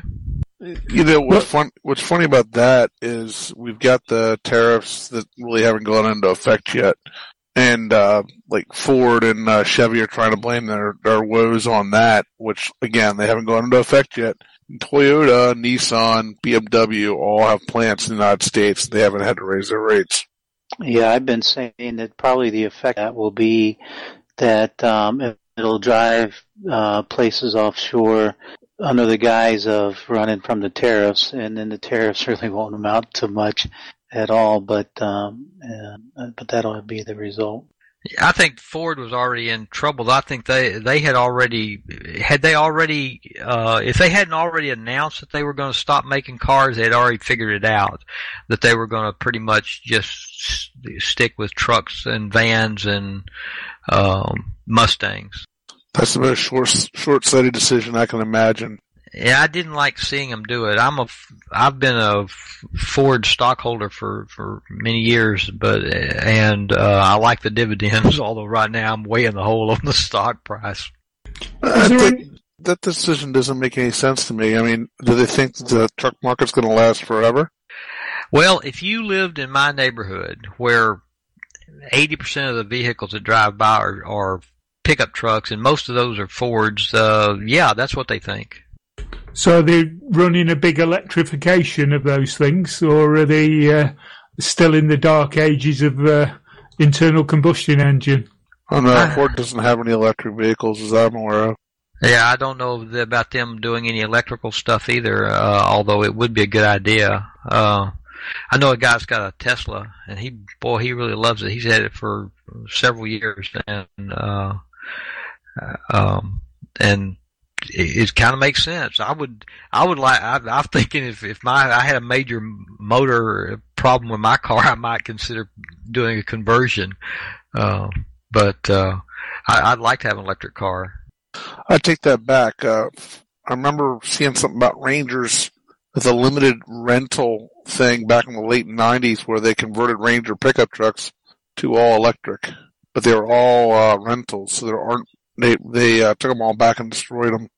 I wonder if it. I wonder if it's easier or quicker now to change tooling, and so they're thinking if they need to switch, then they'll switch later. That's what I'm. That's what I'm wondering if if that's getting bigger and faster, like software development. Yeah, it's going to need some big manufacturer in America though to uh, actually grasp the uh, the bullet and uh, turn over to um, making mass-produced electric vehicles to make them popular over there, I suppose. Because at the moment they're really a premium in price, aren't they? They're a premium, and they're also inconvenient with uh, the lack of infrastructure and the long charge times. I mean, even if the they've got the hyper speed thing that the Teslas do, it's still a lot longer than it takes to fill up a tank. Oh yeah. But, That's yeah, why I think long that, ago, that, that Chevy uh, with their Volt, uh, they didn't push that as hard as they should have. That's the best of both worlds, really. It's a, it's a, uh, electric or gas electric. So basically just the, the motor just charges the battery essentially, which is great, great great vehicle. Uh, BMW has a car like that that's got a like a little three, one and a half liter three cylinder engine that uh, you can. Uh, it's it's got a plug-in electric, and you don't have to ever run the engine. But if you are going a long distance, you you can fire up the uh, the little motor and keep it charged. And uh, going up a hill, it's got plenty of juice to get over the hill, and going level, probably that um, three liter, that one and a half liter engine is probably enough to just cruise at you know 70 miles an hour, um, and continue to charge the engine a little bit, um, the battery a little bit. So, the, the, yeah, that would be great for long distance. But you know, a pretty good percentage of the people in this country, at least, where we have very little uh, public transportation, have two cars per family or more, and so if one of one of them could be electric, and um, for the last twenty, last for the last thirty years, my wife and I have had two cars, and um, for 28 of those, I've been within four miles of where I worked. An electric car would have been fine, and when we went on a trip, we'd always take her car.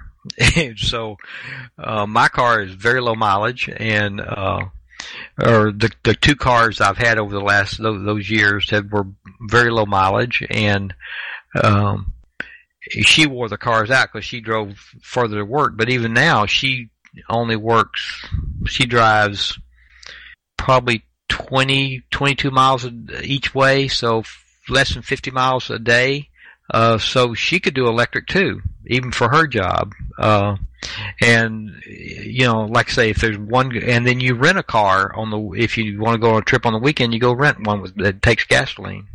Yeah, I think that's going to be the start of the way forward. Is just for local journeys that people have electric, and like you say, they they rent something that'll do longer journeys. But eventually, the technology will catch up, and you'll get uh, electric vehicles that can do 500 miles on a charge, and then and can charge up in less than an hour.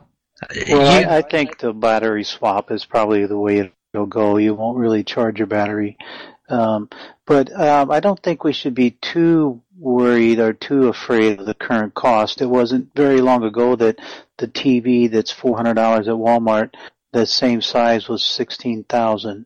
So uh, I don't let the the, uh, the the early adopter price scare me too much. Yeah, I agree. I, I was about to say that I think the battery swap is is kind of the way to go uh, for uh, at least in limited way. In how I don't know how you do that. You might have to do it in a like a you're a member of a AAA club or something, and uh, that gives you the ability to swap your battery out. They'd have to have um, some. The engineering would have to be based around uh, the two minute battery swap, but uh, which obviously is not now. But uh, yeah, that that's that would be something that make a lot of sense.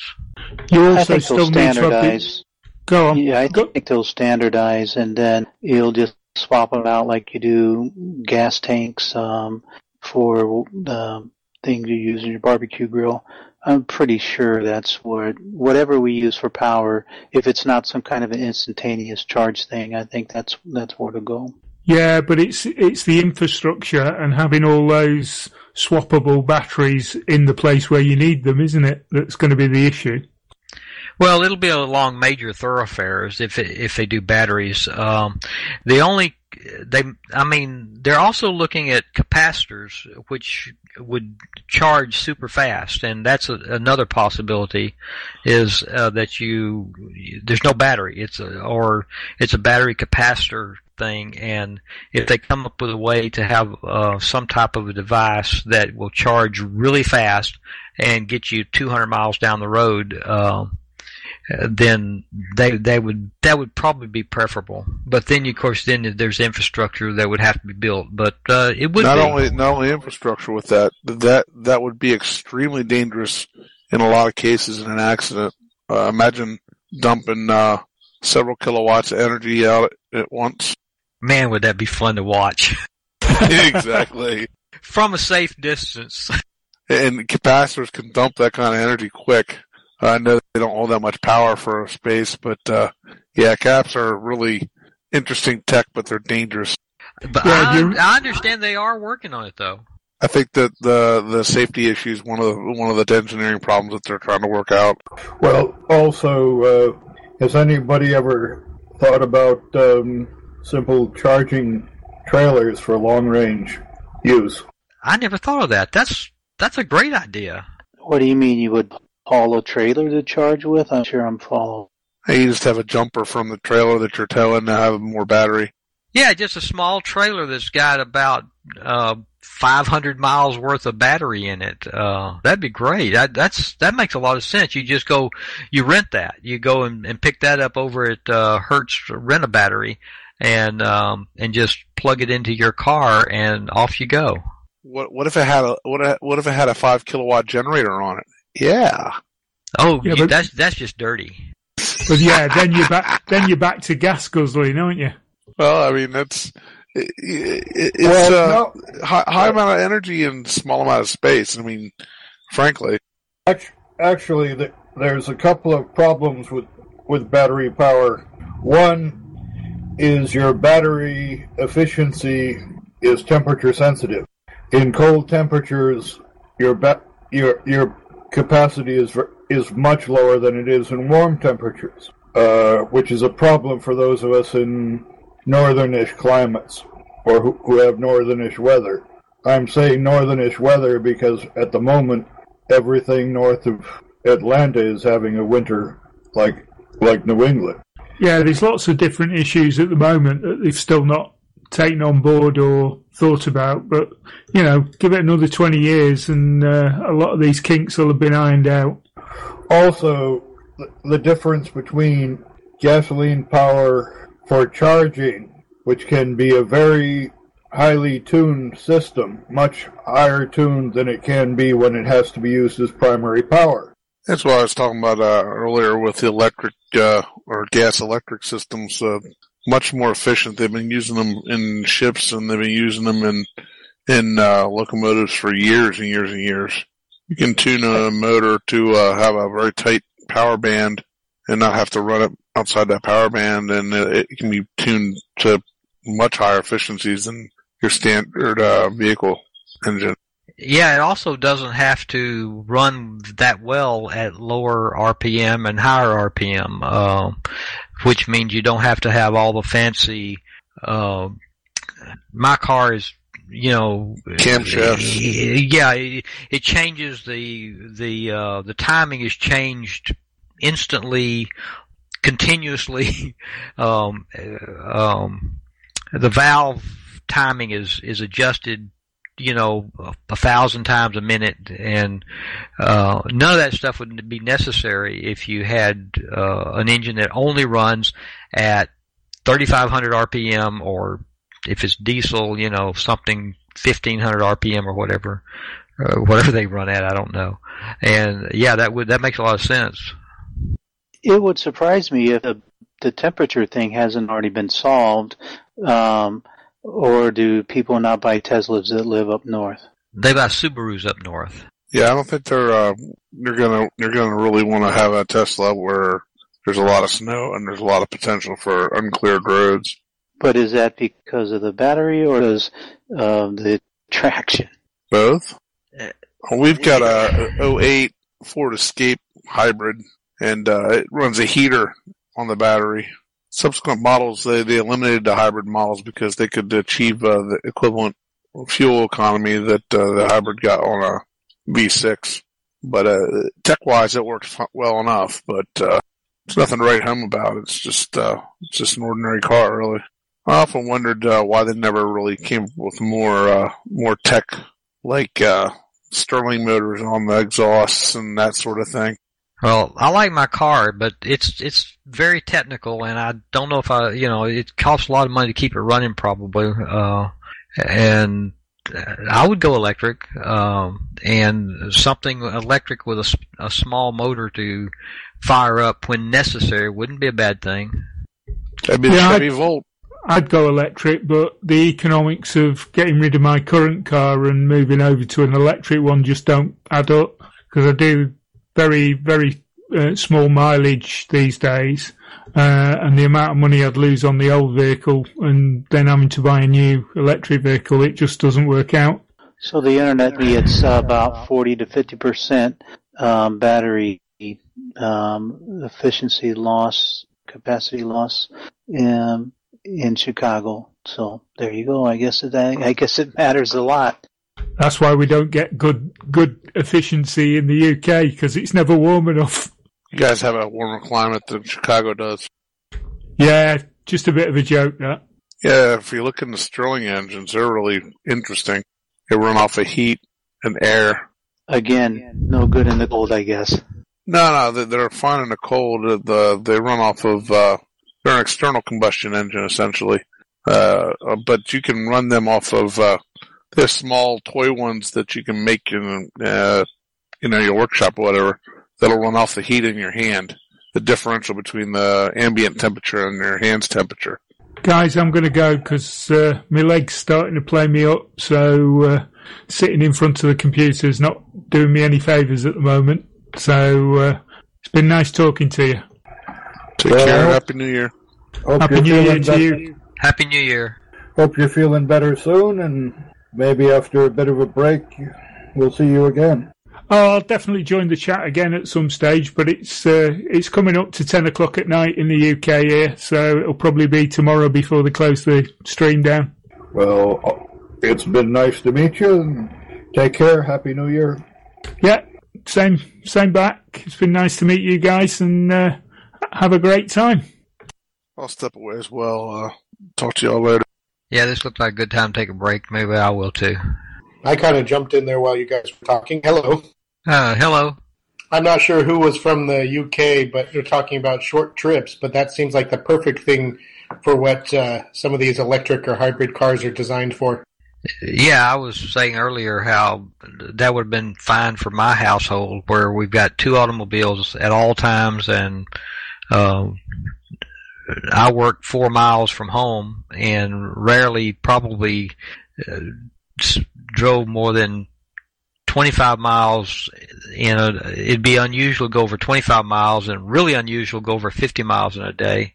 Well, I live right next to a uh, dry cleaning establishment, and uh, the amount of waste energy that comes off of that place is amazing. A lot of businesses are, you know, capturing that sort of thing. Uh, uh, either the heat or waste or something. Um,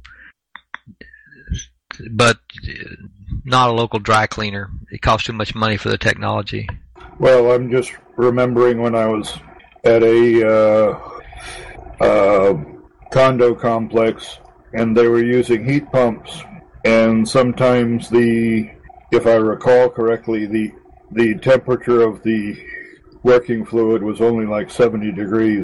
That doesn't sound warm enough. You're talking about the, the, the refrigerant the refrigerant used to heat the space? That's what struck in my mind, although I don't know what scale they were using. Ah, okay. I'm sorry. My brain only works Fahrenheit. Uh, uh, so it's possible that would be just fine in centigrade. I was assuming a Fahrenheit scale. I knew that uh, one of the things that this place did is it converted from electric boilers, uh, talk about a way to burn money, to um, to city gas. If you think about it, uh, think about how electric cars work. You know how you take your foot off the gas as it slows down, or you take your foot off the accelerator, it slows down, and it uh, the the motor then acts as a generator and uh, recharges the battery so you don't lose any of it. If you were to take that idea and put it into more things, and I'm sure other factories and stuff are using uh, similar ideas to to to capture uh, what has been in the past waste energy. Uh, you know that'll go a long ways, and uh, I'm sure they're doing that in a lot of places. Well, how much heat is being dumped by uh, air conditioning units in large structures? Well, if a building is dumping heat from the coolers and making heat somewhere else, that's something that can be fixed. Um, and you might also connect something on it that would take that heat and turn it into electricity, I suppose. Um, but usually where you've got something as waste, it's because you actually need it. But yeah, when you mention the cooling, uh, especially like a place like here in, in Houston where we air condition for pretty much the whole year. Um, there's always a lot of waste heat uh, produced. Um, a lot of that could be turned into you know something useful. As you mentioned, the technology for that is too expensive. It'd be great to start seeing that streamlined. Yeah, there. Um, the the place I worked um, retroed their air conditioning systems of oh I'm not sure how long ago um, somewhere probably around 15 years ago maybe not quite that long uh, where they put a system in uh, because the electricity is cheaper at night because um, everybody needs electricity during the daytime. When it's hot they run their air conditioners. So we would um, make cold water at night. We'd run refrigeration unit and we would chill this million gallon tank of of water uh, to just above freezing, and then um, during the day when it was hot, you take that cold water and run it through coils and blow air across it, and that's how you cool the building. And but the air, but there's no refrigerator refrigeration machines are running during the daytime when the electric rates go up. So at a certain hour, no electricity is running to uh, power a compressor. So all it's doing is running water pumps and fans, which are uh, use a lot less electricity, and um, it's more efficient. And we got a kickback from the electric company because that kept them from having to put in more capacity for uh, um, for power, and we got a kickback from the government for for doing something you know, uh, good for the environment or, or others. So we end up getting a significant part of the cost of the uh, system uh, kicked back from the government and from the electric company. I have noticed it does seem like uh, industrial places tend, tend to use water chillers a whole lot more often. Here in El Paso, we don't have to use quite the, uh, we don't have to chill the water at night. We can just evaporate it, and that usually works pretty well for most air conditioners and uh, other cooling systems on the, the, the commercial or industrial level. Y'all use evaporative cooling on industrial uh, type of buildings? Uh, a lot of times you'll see outdoor water chillers, which are essentially giant evaporative coolers. Uh, they might do a little bit more cooling after that, but for the bulk of the the heat removal, uh, will be on some sort of evaporative like chiller. That's great. Uh, I I know. Uh, well, I used to have friends in uh, Odessa, and pretty much every house had evaporative cooler. There's very little refrigerant, uh, refrigeration type uh, air conditioners in Odessa. It seemed like at least back a few years back. Yeah, it's changed a little on the uh, residential level. A lot of people like to have uh, the refrigeration because some of those months it does get a little humid I think around late Jan- or late June, early July, and then also the refrigeration does get a little bit cooler. But on the you know the industrial level, definitely. Yeah, I know they use the coolers, but the, uh, often those um, a, a chiller is associated with other other types of equipment that have waste heat. So that's not necessarily uh, cooling the building. Uh, uh, I mean, uh, I've worked in uh, hospitals where they had uh, big chillers, but they didn't have anything to do with the air conditioning system. They were used for cooling other types of equipment. Well, that is true. There, there, there is a lot of stuff that, that that does that. But I have seen, like at the local library, I saw where they actually had the water lines um, running into, like you said, coils for the the venting system.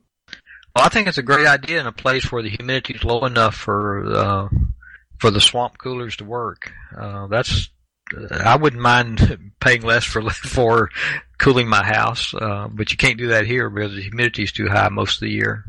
When does it drop below 100% humidity over there? Oh, come it's not that bad. Well, it is today. so, one one of the interesting microcomputer projects that I ran across was somebody in in Vermont had added um, atmospheric cooling to his uh, to his freezer system. That's not a terrible idea if it's a place where you know a couple of months out of the year you can uh, it's actually cold enough.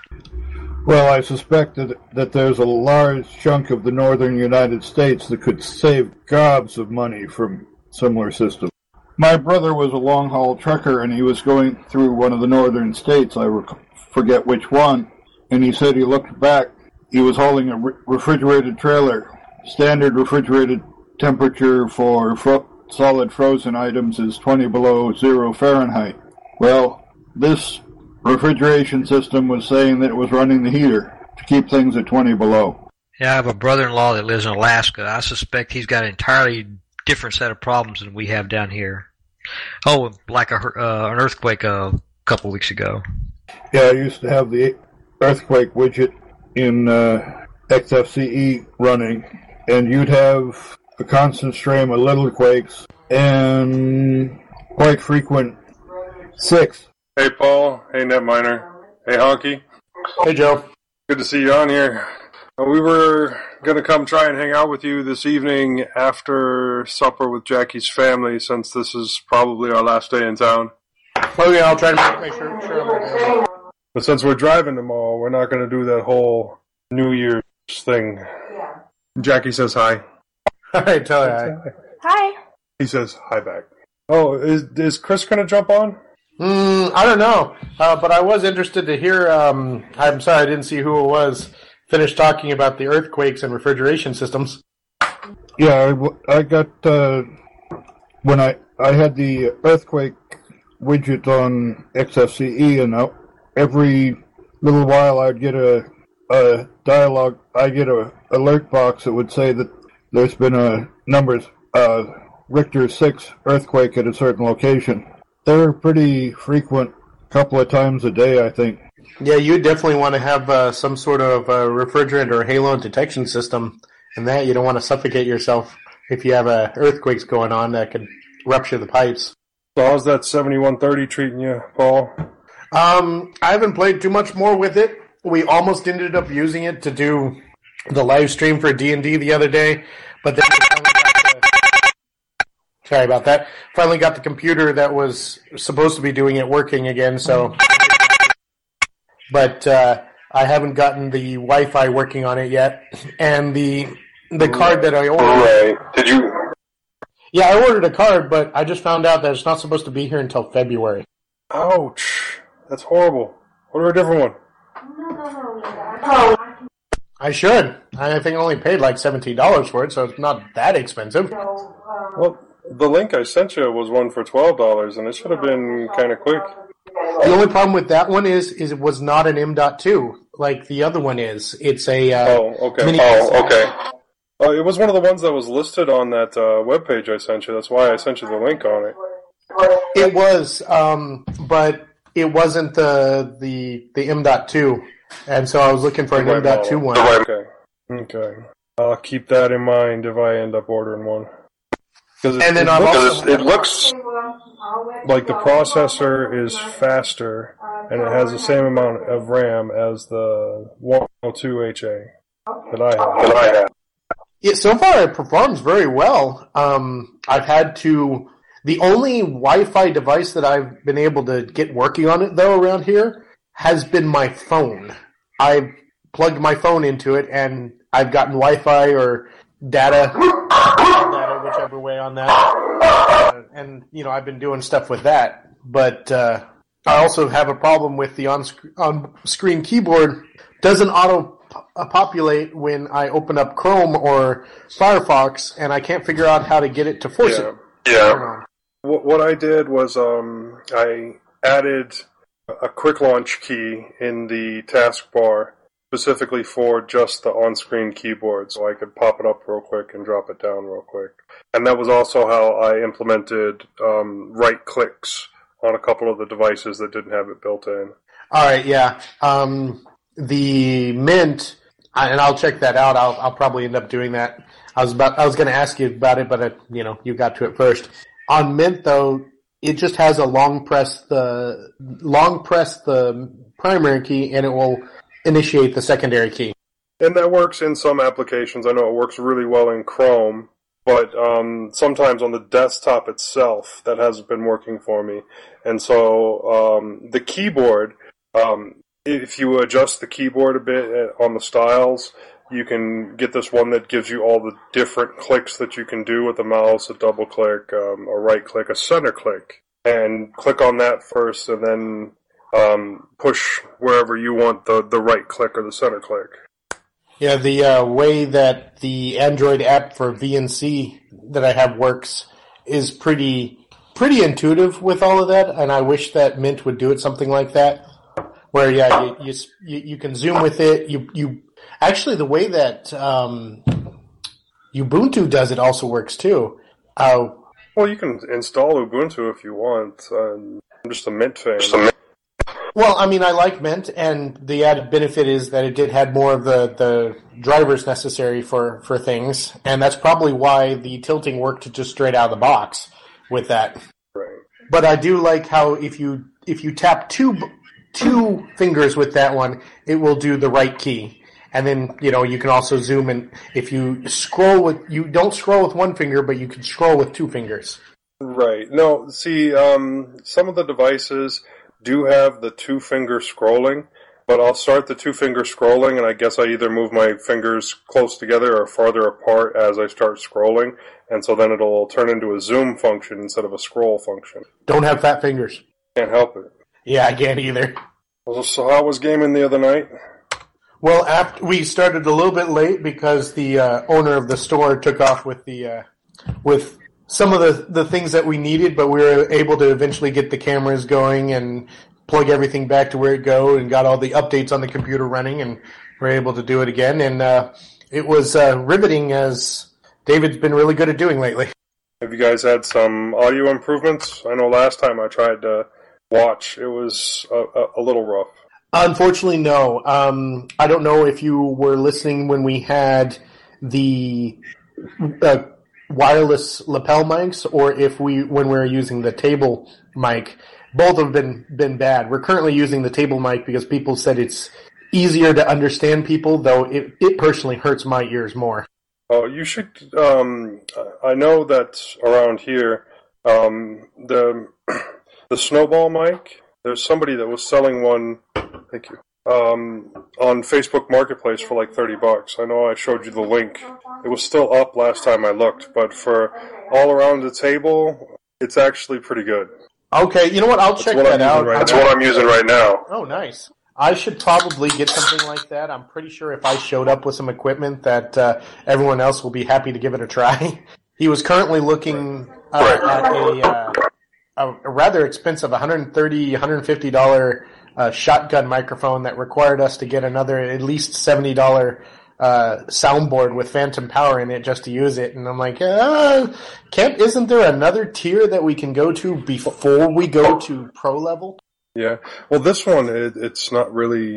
It, it is supposed to be directional, but it doesn't do directional all that well. So it will work for a whole table. And I know you heard the dogs a little while ago, and they're off in another room. So. that has been one of our biggest problems as well is that um, there's an SCA group that goes on right outside that the store owner has pretty much said that if it's betw- the choice between us or them that it's going to be us leaving so you know we don't want to Right. No, but I mean, we- no, but we- this we've been- be This mic would be- a table. Yeah, and the idea is actually to get a couple of those not very directional mics like that, uh, like one per side of the table, and use those to try and, and improve the the quality sound. Um, we're not so concerned of the, the sound of the dice rolling on the table because we kind of think that's part of the uh, the aesthetic of the of things. But you know, reducing the other background noise would be great, and making us in general sound not like we're pieces of paper. Yeah. Yeah, that first cast that you all did, that really sounded bad.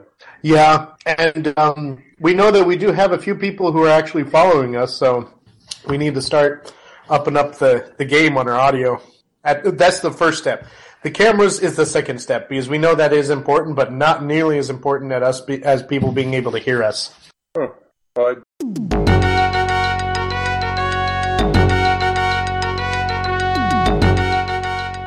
You've been listening to Hacker Public Radio at hackerpublicradio.org. We are a community podcast network that releases shows every weekday, Monday through Friday.